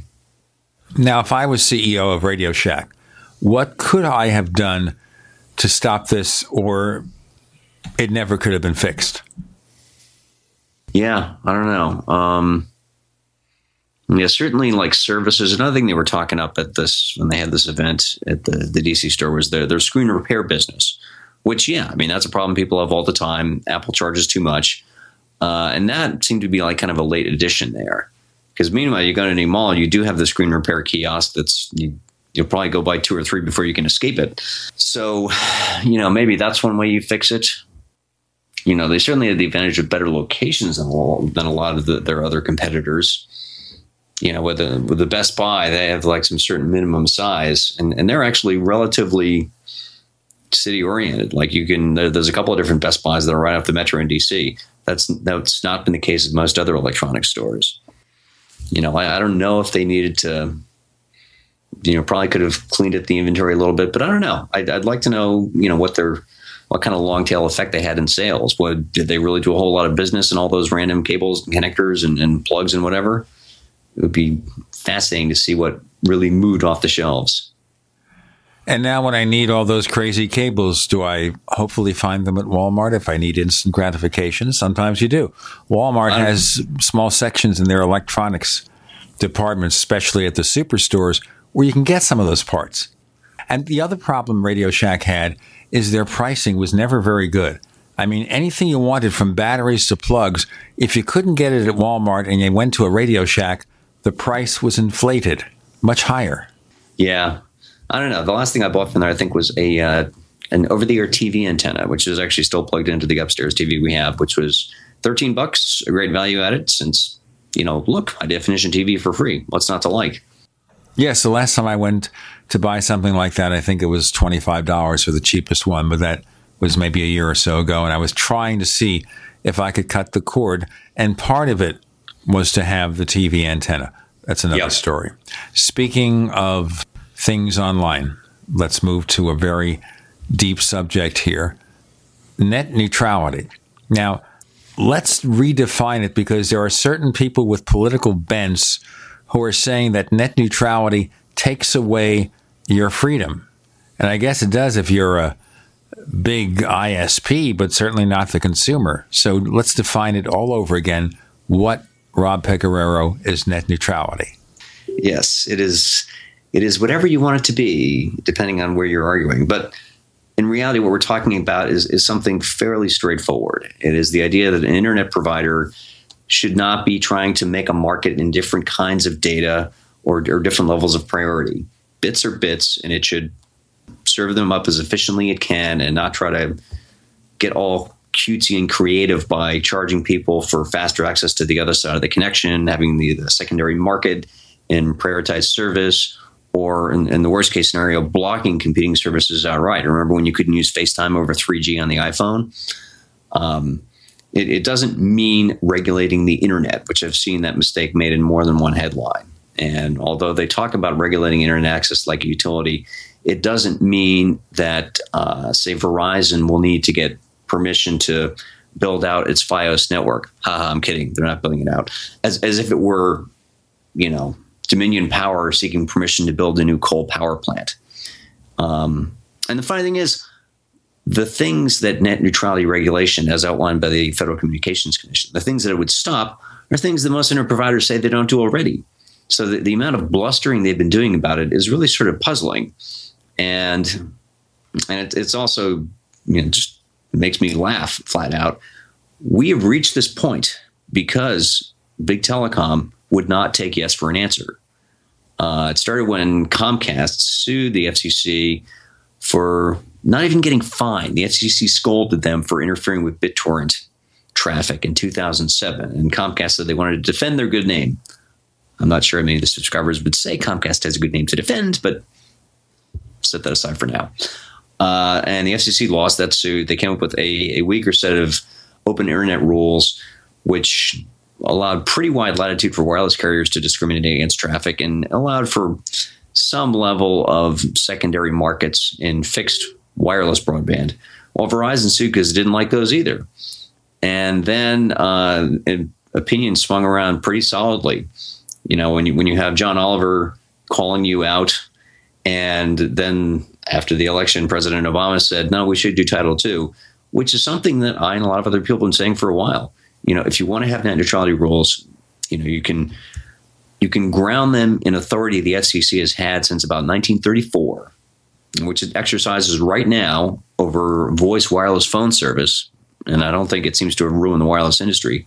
Or you can try to concoct all sorts of other legal theories and not undo the reclassification of internet services from telecom services to information services. A description which doesn't even really identify what they do. And so now the FCC is saying we're going to go back to basics. We'll reclassify these services as Title II common carriers the way they were. They all were until 2002, and go forward from that. So sometimes the illusion of deregulation creates its own complexities, which is what it sounds like here. Yeah. Now, the more coherent critique of net neutrality is this does give the FCC pretty broad power, because that part of the Telecom Act of 1934 does all sorts of provisions that allow it to, regulate rates or require unbundling of the last mile, which is how DSL used to work. You had so many different DSL internet providers because Verizon and PacBell and all the other regional bell carriers at the time had to provide access to their central offices and their last mile of copper to people's homes, to competitors. The SEC has said we're going to vote to forbear that. And you could say, well, what if they, when we're looking at President Bernie Sanders in 2017, he takes the oath of office, then all these things can happen. Well, yeah, it could happen. Really unlikely. And if that happens, if there's such a sweeping change that a president has popular support to push through these things and put people in the FCC who are going to totally re-regulate all of broadband internet access, I'm going to assume that's also associated with a sweeping change in Congress, so that, even if the FCC doesn't want to do it, Congress could vote and make this the law anyways. So that seems like a really that parade of horribles is also a parade of straw men. So if the carriers, if the big internet providers would finally take a step back and think about this, they would just get up from the table, stretch, and say, okay, fine, we'll deal with it. Fighting this is not going to help their cause. It is certainly not going to help them in the court of public opinion, because they have lost decisively. Now, of course, the common perception of a violation of net neutrality means, for example, that your ISP will throttle Netflix. So you get your Netflix binge. So House of Cards coming later this month, February. In April, we have Daredevil, Orange is the New Black, shows like that. You want to binge watch. You don't want to have that thing slowing down, even though you've got your super fast internet connection. That's what net neutrality is about. That's the core of it. You don't want them doing anything that will prevent you from getting any content you want at the same speed. But that also applies to what they call these backbone providers, like right. Level 3, et cetera, where they're passing through the internet traffic from the source, Netflix or whatever, to Comcast or Cox or whatever it is, that they don't pull shenanigans. And there aren't these weird things where at the border of the two services, where they hit your ISP, suddenly there's a dispute. And I've seen this happen. Suddenly there's a dispute over whether they should bring the content over at full speed because one is not paying the other the proper ransom. So that's another issue of net neutrality. And maybe you can explain how this all works, how the signal from your Netflix, your Apple or whatever gets to you and the paths it takes and all this mischief. Rob Pegoraro joining us. I'm Gene Steinberg. You're in the Tech Night Out Live.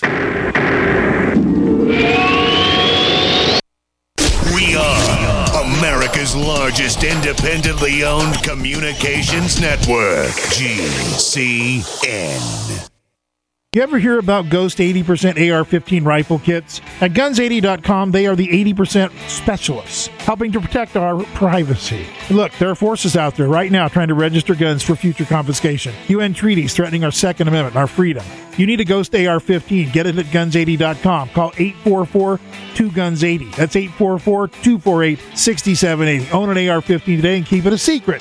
Go to guns80.com. That's guns80.com. 844-2GUNS80. Hi, this is Ted Anderson. Have you ever wondered why banks, stockbrokers, investment advisors won't talk about gold IRAs? They've been available since 1986, yet the financial industry won't recognize the value of gold for your retirement. Gold has outperformed paper investments, yet no word about IRAs. If you would like to have gold for your retirement, call 800-686-2237. Don't get left behind by rising inflation and low returns. Call 800-686-2237. Secure your future and call 1-800-686-2237. This alert just came in. This special announcement is for business owners and leaders of organizations who've been waiting for the right time to build. General Steel has made it impossible to wait any longer with rock-bottom prices that could save you thousands. That's right, General Steel, America's leader in pre-engineered structures, is offering buildings at prices you will never see again. Don't miss these prices. A 50 by 100 for $35,000. You heard right. That's 5,000 square feet for $35,000. Manufacturers, if you need a larger building, try a 100 by 100 commercial building for $129,000. You can't afford to rent with these prices. Imagine a 70 by 100 foot church building for under $69,000. With the economy improving and interest rates still at historic lows, you can't afford to wait. So call 866-91-STEEL. Lock in your price now. Call 866-91-STEEL. That's 866-917-8335. Welcome back to the Tech Night Owl Live, where you never know what's going to happen next. And now, here's Gene Steinberg.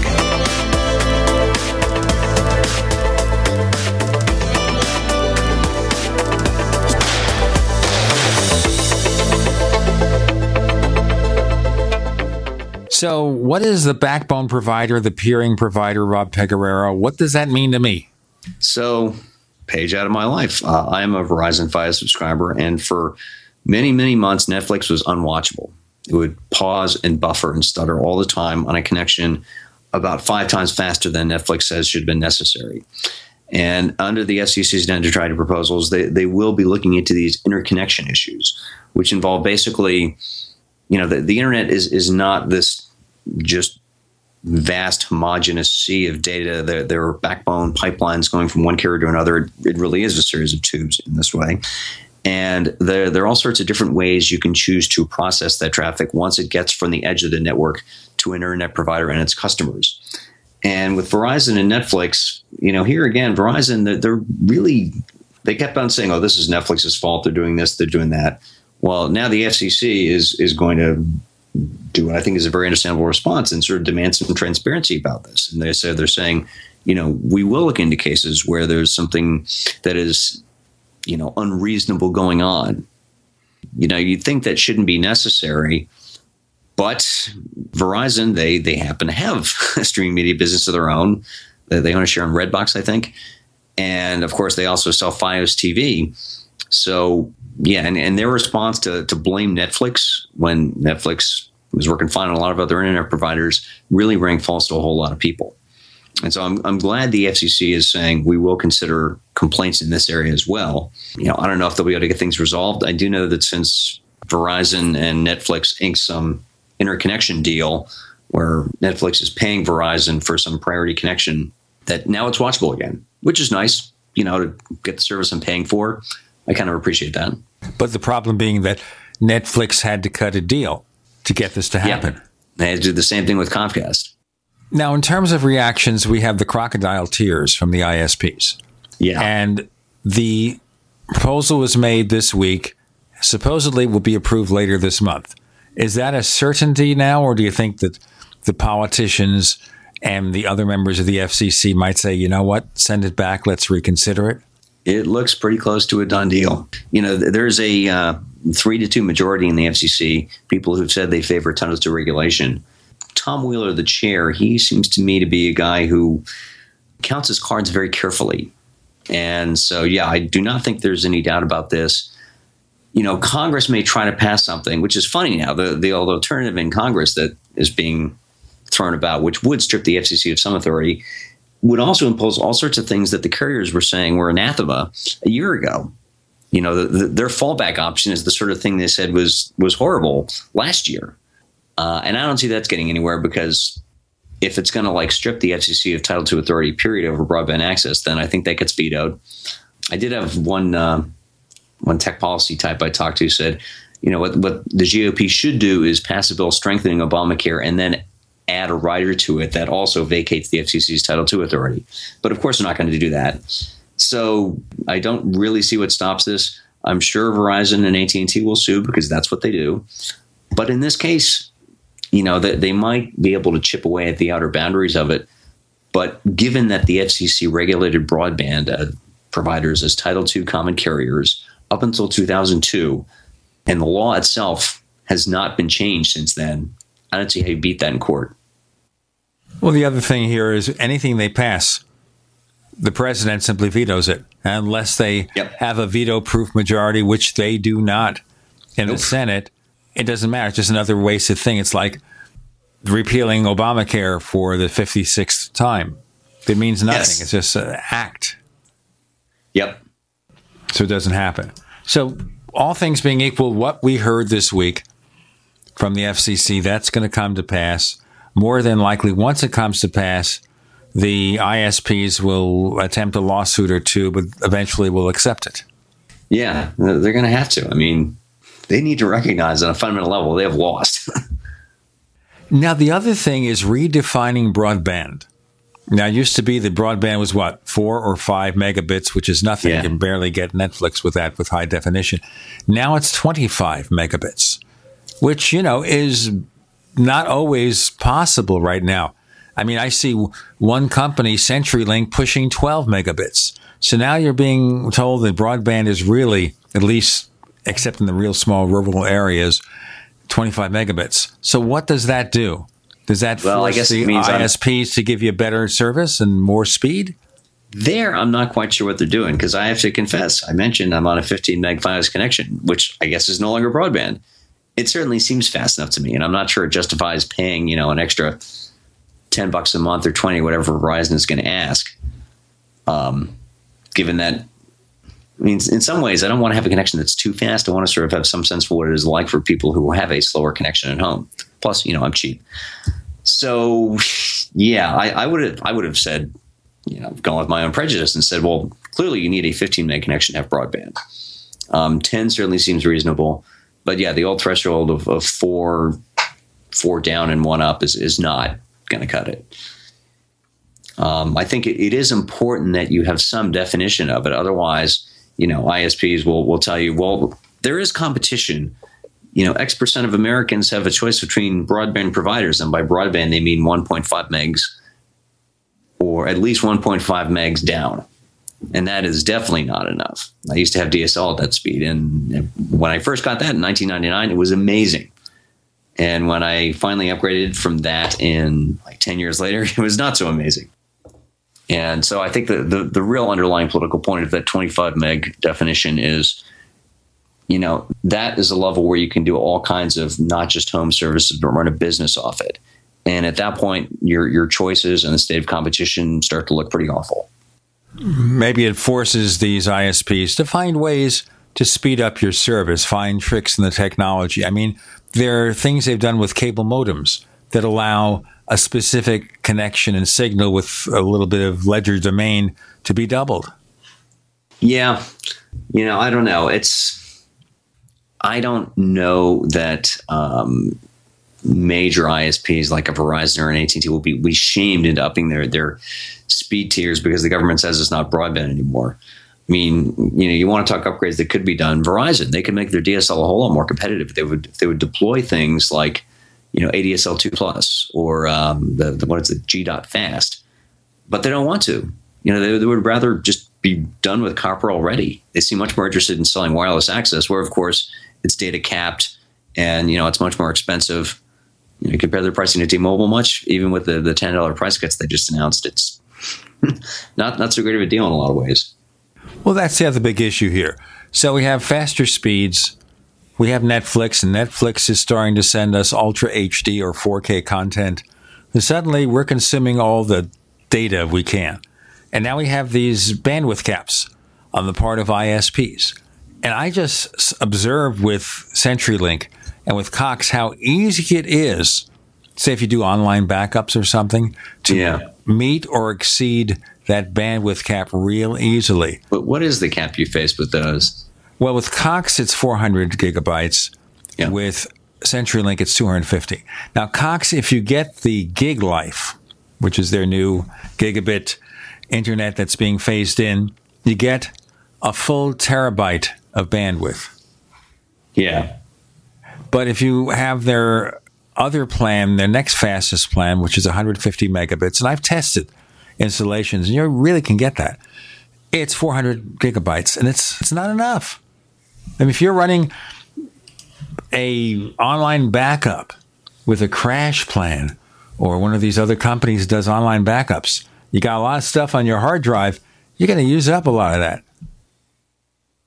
Yeah, online backups will definitely get you in that area. I don't have to worry about that because Verizon, for their other issues, they do not have a data cap or tiered pricing or anything like that with FiOS. It's just your connection, you know, use it as you see fit. And really, it's hard to see the case for that. You know, this is not like Spectrum where, you know, there are actual capacity issues. You know, no one else is using. The issue being here is that if their servers are overloaded, put in more servers. If they feel they can't make a living, raise the price, but be fair to everybody. Rob Pegoraro is here. I'm Gene Steinberg. You're in the Tech Night Out Live. Neighbors, let Bitdefender worry about security. Just enjoy your Mac. Bitdefender antivirus for Mac. Complete protection 24/7. And take a selfie with your Mac, post it on Facebook, Twitter, or Instagram, and tag it Hugamac for a chance to win a MacBook Air. To learn more, go to bitdefender.com/Hugamac, bitdefender.com/Hugamac. So here's what happened. I was placing an order online. The site went down. It took hours before it returned, but I'd already placed the order with another company. If your site goes down, you could lose business. And if you have a business or personal site, you'll want to know it's easy to run and it will stay online. At iWeb, your site is hosted on one of the most reliable networks in the world. Talk to a sales rep at iWeb.com. Use the promo code TechNightOwl for a special discount. Friends, this is Alex Jones for MidasResources.com. For more than 15 years, I have exclusively used Midas Resources for all my precious metal needs. Whether it's bullion or collectibles you're looking for, Midas Resources is simply the best. I own my gold as a hedge against inflation. This Federal Reserve fiat currency could go the way of the Deutschmark and the Weimar Republic any time. In these historically dangerous times, it makes sense to physically hold gold and silver. Midas already has some of the best deals in the industry. But if you give them a call and mention the radio special, they will give you a list of the day's super specials. Midas brokers are standing by to answer all your questions at 800-686-2237. They also have a lot of informative free literature explaining the opportunities and risk of holding precious metals. They are ready to answer your questions at 800-686-2237. Again, that's 800-686-2237. The human body is extraordinary. Despite all the stresses we inflict upon it, it still works hard to stay in balance. Thousands upon thousands of people rely upon Heart and Body Extract to help their body stay balanced. This excellent 100% natural herbal formula helps maintain healthy blood pressure levels, cleans arteries, promotes good circulation, balances cholesterol, and more. HB Extract, paired with healthy lifestyle choices like good nutrition and exercise, can give you a life free of pain, sickness, and fear. Recapture your youthful vitality and experience your body healing itself with the aid of HB Extract. It's extremely effective and it starts working in just days. Visit hbextract.com to learn more and to read scores of testimonials from satisfied customers. And we've never increased our price in over 10 years. That makes Heart and Body Extract as great a value now as it was the first day we sold it. A healthy heart is a happy heart. Call 866-295-5305 or go to hbextract.com.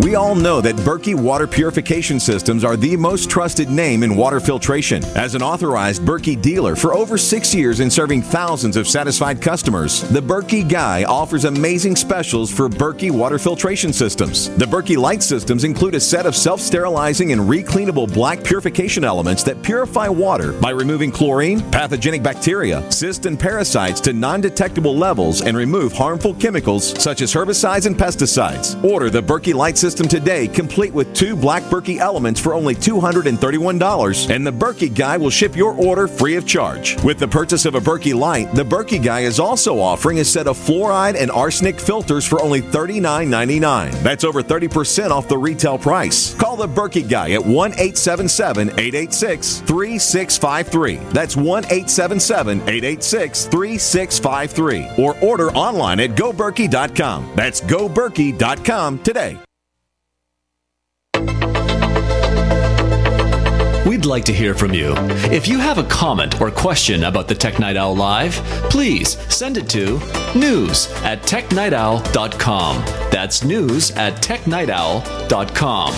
If you'd like to discuss today's show with fellow night owls, visit our community forums at forum.technightowl.com. That's forum.technightowl.com. Now, when we think of television, and the content you're getting when you try to cut the cord from Netflix, Amazon, Prime, whatever, you also have to look at what the cable and satellite providers are doing to combat cord cutting. So now we have Dish Network, and we have something called Sling TV. All right? It's kind of like basic cable, but it's streamed online. Well, I'd say it's better than basic cable. With Sling TV, you pay $20 a month. And first off, that's the actual price. It's not $20 a month plus, oh, you must rent our tuner or DVR for another $5, $10, or $15 a month. $20 a month. You can watch it in a bunch of different apps. There's an iOS app, an Android app, Roku, available for Amazon as well. And for that, you don't get 80 channels, you get about 12. But the most of them are channels you actually want. The big one of them is ESPN, which until recently was the channel that was never, ever going to be available, only online. And so you get ESPN, you have Food Network, HGTV, CNN, Travel Channel, basically channels most people have heard of that you might actually want to watch. There's a couple of add-on packs. One for $5 has a bunch of kids shows of various kinds. Another for $5 has some other news and info shows. That it's DIY, which is good. HLN, that's CNN's, used to be headline news. Don't really need that. And it's a good deal. I'm a cord cutter, and that appeals to me. We will probably pay for it once the press account I have runs out, because it is nice to have ESPN, and I'm happy to see TV channel willing to do business with me, not on the same old terms. Now, it's not all good.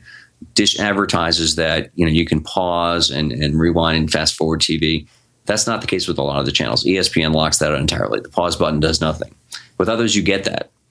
And there's no DVR. There's no recording. Yes. With, about half the channels, you do have pause and rewind. And the bunch of them, you can also skip back. If you start watching a show, there's a start over button, which makes it less of a linear TV service and more something like Netflix, where you can bring up anything there in the last 3 days. Food Network is like that. So that's great. And then that's one way in which they're making it better than what you would get, on a traditional cable service. The other stipulation is it's only one device can be tuned in on your account at a time. So, if you have 3 or 4 different TVs in the house and people, somebody is going to have to sort of pick who gets to watch. But certainly if you, live by yourself or if there's just one TV that's on at any given time, it's a good deal. That seems almost like cheating you. They don't expect you to get 4 accounts. The other thing here is that they're not giving you local stations. Wouldn't it make sense then, rather than force someone to get the Radio Shack antenna, and assuming some people don't live close enough to get a decent signal, which is maybe how cable TV started in the first place, for people who couldn't get the signal, to offer the local stations in a particular jurisdiction. This way you get what almost seems to be a full package. Right. So, the local channels thing is a tough thing. For me, it's not a problem. I have pretty good over-the-air reception. And so that just sort of pairs well. It's just a question of which input I select on my TV.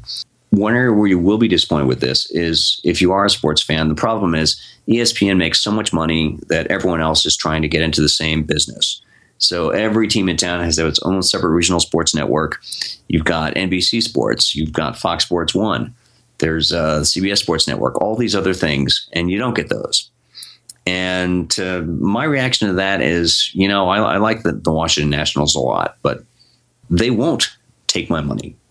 I can subscribe to MLB TV, but I cannot watch the local team, not unless you use a proxy server with an exit IP address in some other part of the U.S.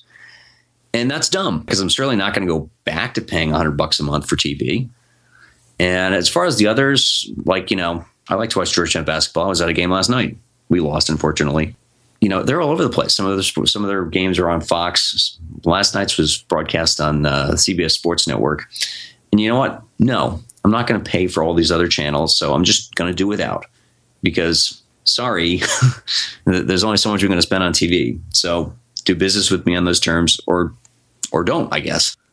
So you have to basically accept Dish Network's conclusion as to what this package would offer, not have, for example, an a la carte menu, where you can pick, okay, you get 20 channels, whatever you want, for this price, that's it, no change. Or you can change your channels at any time, but you never get more than that. Yes, that's what a lot of people would like, where, you were putting together your own bundle and you only get the things you want. I mean, looking at the stuff in the current Sling TV bundle, CNN, I could really do without. I spent 17 years in a newsroom where there were always TVs tuned on to one news channel or another. And you know what? I really get my fill of CNN waiting in airports. So that's not what I pay for. But besides, if you like MSNBC or Fox, what do you do? Right.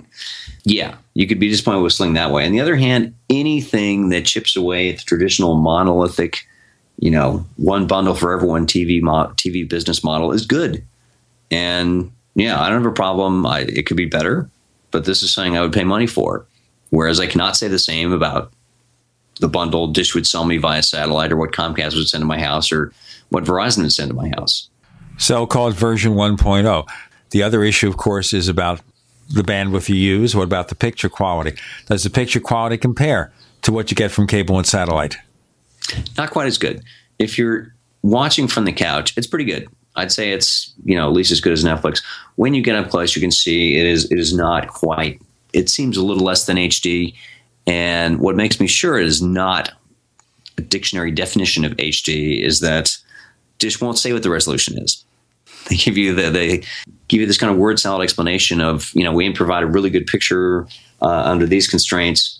When I ask the question where I am seeking an answer in the form of a resolution, 720p, 1080p, something like that.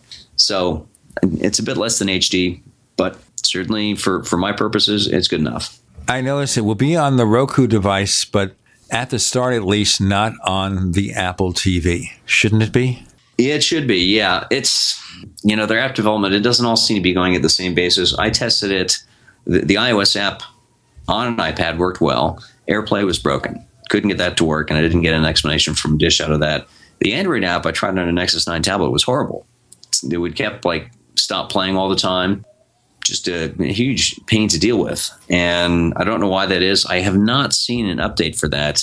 I don't think I have. Actually, if I had the Nexus 9 in front of me, I'd check, but I think it's downstairs. So, yeah. And for instance, Chromecast support isn't in there yet, and that's an obvious thing. And one of the people on their exhibit at CES said, yes, we're going to bring Chromecast support, but it's going to be a little while. AirPlay support should be there when it launches, which I definitely have not seen the Sling TV app updated in iOS yet. So there's still a work in progress there, and you can expect then that there probably will be changes. Now, at this point, is that incumbent on DirecTV and local cable providers just jump in this game, say, okay, we'll have our streaming service? Well, some of them are doing that. Verizon apparently is readying some sort of over-the-top internet-only service. Sony is working on one as well. There's yet another rumor about Apple doing that. Let's talk about the rumor about Apple in a moment. Rob Pegoraro writes for USA Today, Yahoo Tech, and lots of places. I'm Gene Steinberg. You're in the Tech Night Owl Live. A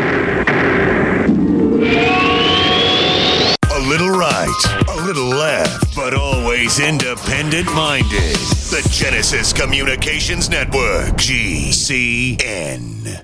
Graphic Converter is the image manipulation tool for the rest of us. It does not use any database. You get full control of all your files. Want to view the images of a folder? Drag it into Graphic Converter, and a powerful browser opens up to show your image files. You could use it for slideshows. You could use it to import images from digital cameras or from scanners. Need to do some image editing? You can do that too in Graphic Converter. Also, print catalogs. Convert from so many formats I can't even list them. Download now to see if Graphic Converter is good for you, like 1.5 million other users. Guess what? You could save money when you buy Graphic Converter. Use the coupon code NIGHTOWL. Use the coupon code NIGHTOWL to get a special price for Graphic Converter. Go to lemkesoft.com. That's lemkesoft.com. lemkesoft.com. lemkesoft.com. You pick up the receiver. With your heart racing and sweat dripping from your forehead, you finally muster the courage to dial the number to call into your favorite talk radio show. It rings once, twice, and then... Hello, it's GCN. What's your name and the state you're calling from? Surprised you got through, you squeak out, Jason from Minnesota. Please hold. As you patiently wait for your turn, you begin to daydream about being a famous talk radio host and what it would be like to have your own show.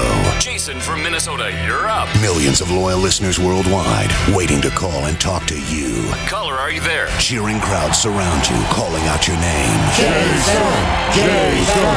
Going once, twice. Okay, we gotta move on to the next caller. You blew it.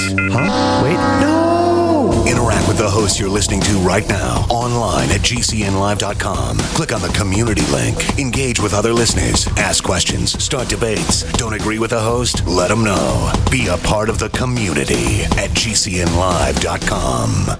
Hi, this is Steve Sanchez, and based on a recent study, it was found that 57 million Americans had legal issues over the last 12 months, but only 60% of those studied sought out the services of a lawyer. Why? In a nutshell, affordability. Well, my friends at Legal Shield have created a solution that can help you not if, but when you need an attorney. For as little as $17 per month, Legal Shield will provide you unlimited access to qualified attorneys at an accomplished law firm for advice and counsel on legal issues, no matter how serious or trivial.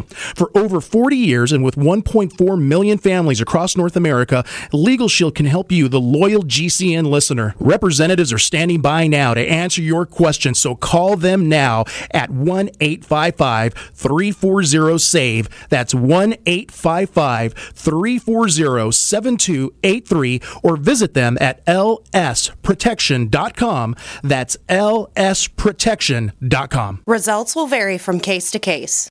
Don't complain about your cable bill going up and up and up. Do something about it. Grab a pencil and jot down this special number, 1-855-905-MyTV. The more cable TV rates go up, the better digital satellite TV looks. Say goodbye to the cable guy and get more of your favorite channels in 100% digital quality for less money. Call 1-855-905-MY-TV. Sign up for packages starting as low as $19.99, and there's no equipment to buy. You get free HD TV upgrade, a free DVR upgrade, and free professional installation. You control what you watch when you watch it. Record your favorite shows, pause and rewind live TV, even skip the commercials. Watch local channels too. At just $19.99, what are you waiting for?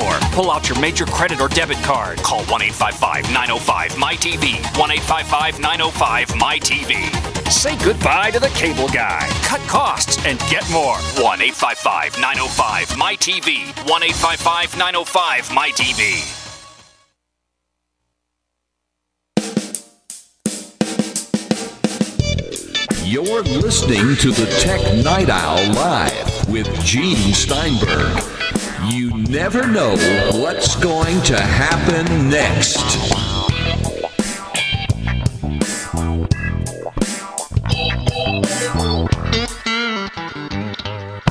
You can go to plus.technightowl.com, plus.technightowl.com, and we urge you to sign up for Tech Night Owl Plus.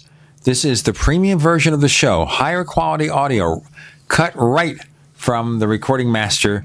We omit 41 minutes of network commercials, too. Plus.technightowl.com. We have Rob Pegoraro here. And the big question with regard to Sling TV is it's on Roku. Maybe it'll come to Chromecast. Do they cut a deal with Apple next? Not just AirPlay, but an actual app on Apple TV. So it's got to be there. That's an obvious thing to have. It's not there yet. And with the way Apple adds apps to Apple TV, who knows? You know, there isn't an Amazon app because clearly that's unthinkable, even though, you know, Netflix competes with the iTunes store, but they're apparently allowed. There isn't a Pandora app, which I find inexplicable. Pandora shipped an app for WebOS, and they're not on Apple TV. So there should be a Sling TV app there, but if there isn't one in a year, I won't be surprised one bit.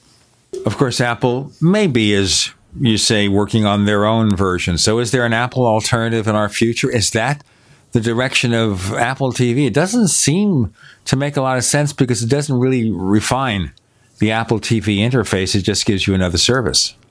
Yeah, Apple TV is one of those products where, you know, it's like a hobby and they got bored with it because they haven't really done a whole lot. They took forever just to add the ability to, you know, hide channels from the screen and some... I guess the workaround used to be you had to activate parental controls and use them to hide some of the channels. You know, they pick the most random stuff to show up there.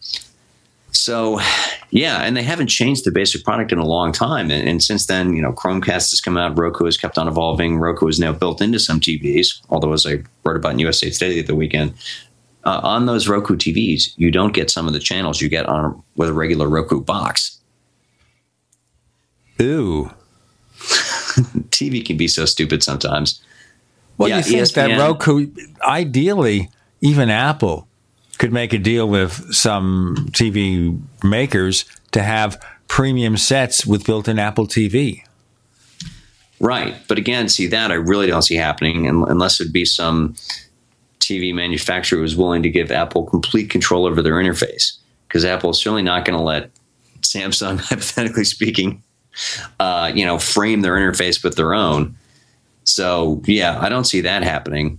But yeah, with the Roku TVs, it is literally dumb. It's Disney deciding that the Watch Disney and Watch ESPN apps, they don't want to have them available on smart TVs. And a friend of mine discovered this when he bought a Roku TV, and he was not amused. And it's stupid. Like, do they really think that is going to, like, preserve their core franchise? No, it's only going to annoy customers who see them being micromanaged in such a transparent way. So can Apple, or should Apple, get into this space, have their own iTunes streaming TV service or whatever you call it? They should. I mean, if they can negotiate a deal, you know, maybe they can beat Dish's pricing. I don't see why they wouldn't want to. And, you know, remember, they were early on with getting bringing TV shows to iTunes. They had that rental deal for a while. You know, for a long time, if you wanted to watch HBO stuff over the internet, you would basically have to wait for it to show up on iTunes. So I don't see why they couldn't do it. I don't see why they shouldn't. And it seems like it's one of the things you got to have. Same way they're apparently going to have some stream music service based on Beats. Because, yeah, if you sell digital media online, that's what you need. I don't know if Apple will follow, you know, Amazon and Netflix's habit of producing their own content. I don't know if they need to, but, you know, yeah, either they come out with some over the top TV service, or, you know, somebody else gets that icon spot on the Apple TV home screen. Or does Apple make a deal with the cable or satellite providers to become the front end, like a TiVo? It's don't the front see that end, happening. So when you tune to your Cox or your Comcast or your DirecTV or Dish, you see it all in the Apple interface. You get the same content, of course. It's just it's Apple controlled, and Apple bundles in its own services. Is Not that something happen. These people would want to do, or is it a matter then of the control factor? But then again, if they're losing customers, maybe not a lot of customers, but if they're losing customers who are cord cutters, and Apple can come in there and say, we can help you stem that tide and maybe bring in more new customers, wouldn't they think twice before they say no? Nope, not going to happen. I mean, certainly one problem for Apple is, yeah, cable and satellite vendors seem to think they have really good interfaces when most of them don't. Like the Comcast X1 interface is kind of sharp. That's not bad. But for the most part, they have a more elevated sense of the quality of their UX than maybe their customers do. And the other problem is, if you're Apple, do you want to be able to say, you know, you want to have some kind of really broad distribution? Like they could have the iPhone be an exclusive for one carrier at launch, because AT&T, Singular at the time, did have nationwide service. You cannot do that. And if you can only get some, like, for instance, RCN, they're a smaller cable operator. They basically said, our DVR is going to be the TiVo. And, you know, it's the TiVo interface. They're really small. That's not a huge chunk of the U.S. that can get it. And I don't think Apple is going to want to get into a business where they're geo-fenced in and out of particular markets. Well, certainly they'll get close to a pretty wide circulation once or if Time Warner and Comcast are together. Right, but Comcast is not going to let Apple put their interface on it. I mean, they spent all this time and money on X1. That's not going to happen. I'm increasingly skeptical that Comcast Time Warner Cable is going to happen either. Although it may wind up living in history as one of the things that tipped the scale on net neutrality.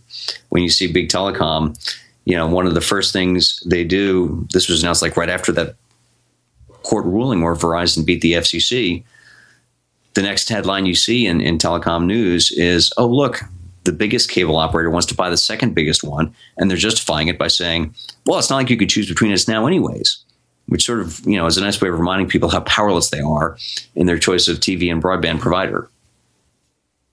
Well, I have a choice of two. Actually, I have a choice of three. I can have DirecTV, I can have Dish Network or Cox. Now, there's a Prism service from CenturyLink that's not available to me. So I do have three options. Now, for broadband, it's CenturyLink or Cox, and CenturyLink is using ADSL, and they give you 40 megabits genuine or 50, and sometimes you can get 100 if you pay enough for it. So there are options. They're trying to compete, but there you go. And then again, of course, with all this streaming, what happens to this magical Apple interface for television that Steve Jobs was touting in the official biography by Walter Isaacson? Was that just smoke and mirrors? That's increasingly what I'm thinking. Either that or Jobs was assuming his reality distortion field would encompass the minds of cable industry executives who would say, yes, you can make our boxes from now on.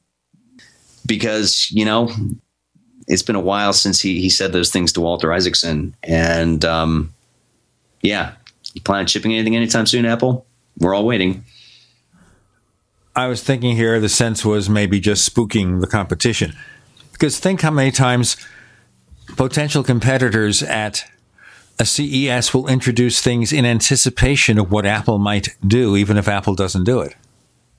I had fun. I had to do a column, you know, the Tuesday after CES. I got home late Friday night, and Monday morning wake up, think, oh, right, I need to write a column now. And I realized, you know what, it's good to hold the industry accountable. So I did a list of products that were announced at CES and never actually shipped, or, you know, never shipped in anything close to the original concept. And yeah, it's a long list. A lot of them are connected devices. Like there was one year, you know, talk about partnering with the cable industry, Panasonic was going to make this portable DVR that worked with Comcast service. Well, they announced it. They made a big show of this cooperation. And then a year later, they're reevaluating it, and it never actually shipped. Or maybe it was never intended to ship, but just see what kind of interest they could gauge to see if there was a demand for a product. Like Microsoft would introduce things that never see the light of day. And I'm not going to get into HoloLens. Please don't want to talk about HoloLens. Let's talk one more segment with Rob Pegoraro. I'm Gene Steinberg. You're in the Tech Night Owl Live. Independently leading the way for the nation. Compelling talk for every political persuasion. We are GCN. Neighbors, are you tired of dealing with a slow web hosting provider? Well, check out A2 Hosting and their screaming fast Swift server platform. They even have SSDs that load pages 300% faster than the competition. Ready to give your site a speed boost? Well, tell you what, neighbors, head on over to a2hosting.com. That's A2, that's number 2, a2hosting.com. Check out their Prime Hosting account. And get this, neighbors, they're even giving you an exclusive 25% off discount for all our listeners.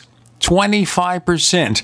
And remember, their Guru Crew support team is standing by 24/7, 365 days a year to answer any of your questions. Now, to get the discount, use the coupon code GENE when you check out. Hunters, anglers, campers, and survivalists. Get back to nature. Expand your horizons with the highest quality, most versatile, unique slingshots and sling bows on the market at slingbow.com. Slingbow products are compact and models start from just $17.98. They're perfect for your bug-out bag or storing in your vehicle. Give yourself and your loved ones the excitement and tradition of Slingbow, a new frontier in archery and truly modern twist on this primitive survival tool. Feel the thrill only at slingbow.com. How many good people procrastinate? When was the last time you updated your last will and testament, your living will, and your healthcare power of attorney? If you could get these documents included with your Legal Shield membership for no additional charge, wouldn't it just make sense to have the peace of mind of owning a Legal Shield membership? Worry less and live more with lsprotection.com. That's lsprotection.com or call 855-340-SAVE. That's 855-340-7283. Results will vary from case to case. This alert just came in. This special announcement is for business owners and leaders of organizations who've been waiting for the right time to build. General Steel has made it impossible to wait any longer with rock-bottom prices that could save you thousands. That's right, General Steel, America's leader in pre-engineered structures, is offering buildings at prices you will never see again. Don't miss these prices. A 50 by 100 for $35,000. You heard right. That's 5,000 square feet for $35,000. Manufacturers, if you need a larger building, try a 100 by 100 commercial building for $129,000. You can't afford to rent with these prices. Imagine a 70 by 100 100-foot church building for under $69,000. With the economy improving and interest rates still at historic lows, you can't afford to wait. So call 866-91-STEEL. Lock in your price now. Call 866-91-STEEL. That's 866-917-8335. The Freeze Dry Guy presents freeze-dried turkey, freeze-dried ham, and the no-bake casserole unit February sale. Listen, if you trust the Freeze Dry Guy, as thousands have for their emergency food supply since 1970, don't wait to hear how great this deal is, because it's unlimited supply. Call 866-404-3663 and ask for our new turkey and ham unit. Normal retail price $359.94, sale price $251.94. You save $108. And it's chock full of high-quality, great-tasting freeze-dried diced turkey and ham from Mountain House, the gold standard in long-term storage products. Or get the Freeze Dry Guy's no-bake casserole unit. 153 servings per case at normal retail price of $215.94. Sale price $172.75. You save $43.19. But supplies are limited, and we always pay shipping right to your door within the lower 48 states. Call 866-404-3663 and make freezedryguy.com a favorite and check for monthly specials. Don't miss the Freeze Dry Guy's February sale. Call 866-404-3663 or visit freezedryguy.com. You're listening to the Tech Night Owl Live with Gene Steinberg.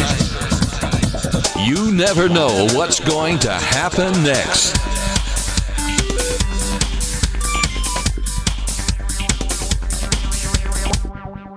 So speaking of Microsoft. Yes. Okay, so we have Satya Nadella being the CEO, and people are saying, wow, a lot of differences there.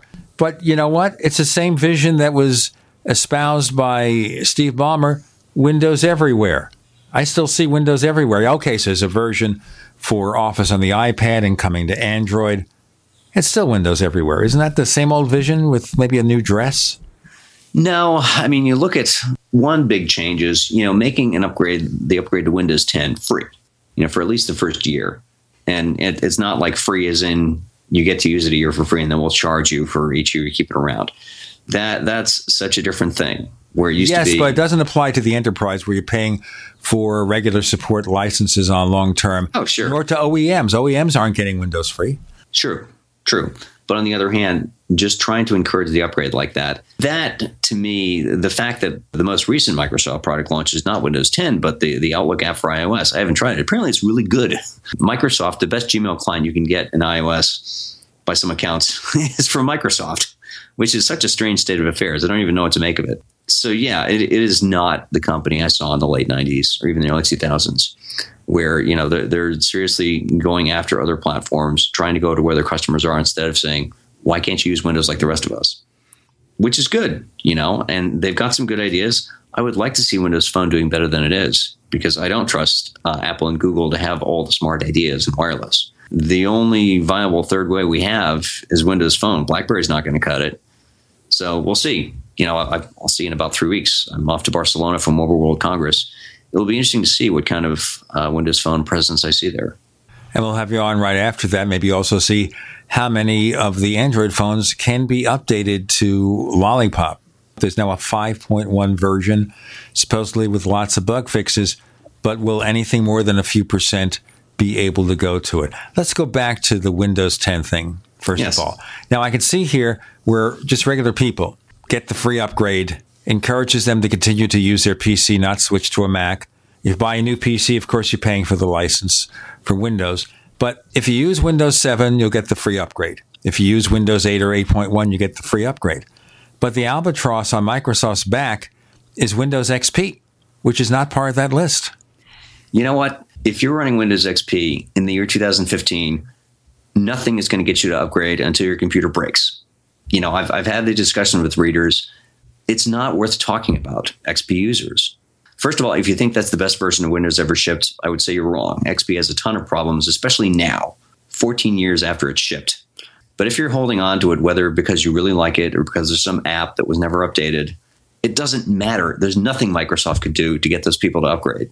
Because like Windows 7 was a pretty good version of Windows. And if so, you weren't going to do that, certainly the machine you have XP on will not run Windows 10. So it's not even worth talking about XP holdouts in terms of like, does their existence mean Microsoft is doing something wrong? You know, it's weird. You don't always see that in Apple. No one is holding on for dear life to OS 10, 10.1.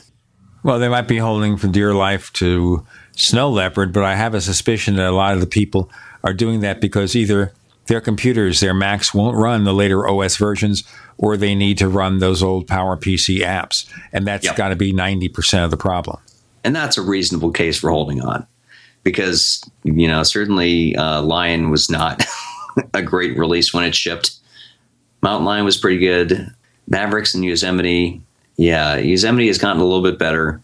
But some of the stuff, you know, the stupid transparency effects in Yosemite. Apple, stop it. No one wants them. They look awful. What were you thinking? I was thinking that if you're going to offer eye candy of that nature, instead of making it the default, you make it the option. You say, okay, we'll keep it simple. And then if you want a little bit of flourish, and you've got really good hardware on your Mac with powerful graphics chips, we'll offer a eye candy theme. You get all the crazy special effects you want, but standard, it ain't there. You could label it. Do you remember the old Eudora email client? There was an option in there labeled something like waste processor cycles drawing trendy 3D junk. Exactly. But Apple doesn't do that. They want to enforce something on everyone. And if you don't like it or can't use it, maybe then you turn it off. Like, for example, on iOS, you go to accessibility and turn off the motion and you turn off the zooming. And, you know, I've done that on some older iPads, and it's a revelation how much faster they run with all that nonsense taken away. Yep. But as you say, Yosemite was a little shaky. Mavericks, what are the one or two worst problems you have with Yosemite that Apple still hasn't fixed? Let's see. Well, I would say a program that spends so much time in Mail is still, it's gotten better, but it still just behaves weirdly. Like right now, I'm just clicking over to it. If I could click from one mailbox to another, 50-50 odds, it will select some message from like 2011, and I have to scroll all the way down to find it again. The find function is still takes too long to actually locate stuff. This is not a hard thing to do. Transparency effects have got to go. There are a bunch of things. You did a little inventory in my blog. Let me. My problem is every so often after you have the app open for a while, the listing, the little status message showing how many messages are in a mailbox. Like, for example, right now I see one, it's 3,432 messages in parens. That disappears. It's not as if Apple doesn't know about it. I can tell you they've known about that one since the very early betas of Yosemite. They've even marked it as a duplicate, but they've done nothing to fix it. Unless, of course, the 10.10.3 that's just been released to developers, maybe that fixes it. Yeah, so here this is something I did a few weeks ago on my own blog. AirDrop, I just can't get it to work between OS X and iOS. And of course, because Apple doesn't believe in Bluetooth file transfer in iOS, I can't use what has worked, what worked fine from my Trio 650 7 years ago. And the autocorrect is nuts. Like, if I capitalize a word, it's a name. You shouldn't try to respell it for me. Who thought that was a good idea? I don't know if that started in Yosemite, but it just drives me bonkers. And yeah, what was the latest one I saw? It was some really egregious misspelling. Roku.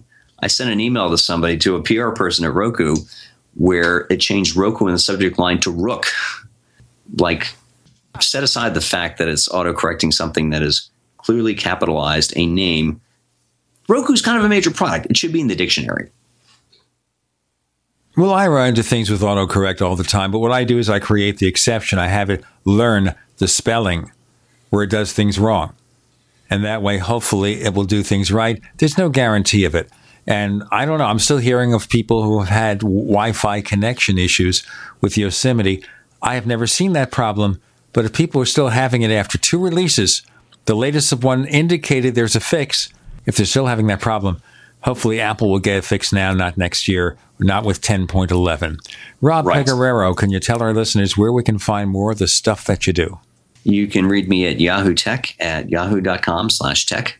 At USA Today at usatoday.com/tech. My blog is at robpegoraro.com, and I'm on Twitter as at robpegoraro. That's ROBPEGORARO. And if you can't spell that name, you go to technightowl.com, and we have his name there and a link to his primary blog, so you'll always find him and find his content. You can find us on Twitter. We're known as Tech Night Owl. Tech Night Owl on Twitter. If you go to technightowl.com, you could download episodes of the Tech Night Owl Live going back to 2007. I don't know why we keep them up that old, but that's what we do. We also have that special premium subscription service, which is called Tech Night Owl Plus. At Tech Night Owl Plus, you can subscribe to the ad-free version of the show, meaning we take out 41 minutes of ads, the network ads. We give you a higher resolution copy because it comes right from the master tape that we generate and submit to the network, so you get better quality audio, especially when we get a guest there who's on a bad cell phone connection. It sounds better, a modest subscription fee. Plus.technightowl.com, PLUS.technightowl.com. And our other radio show, The Paracast, about things that go bump in the night at theparacast.com, theparacast.com. This weekend, we have conscious media producer. That's really what it is. Conscious media producer Ron James, who will be teaming up with us for something called the Paracast TV channel, or the Paracast video channel. We're still working that out. Here on the Tech Night Out Live, Rob Pegoraro, thanks for joining us this week. You're welcome.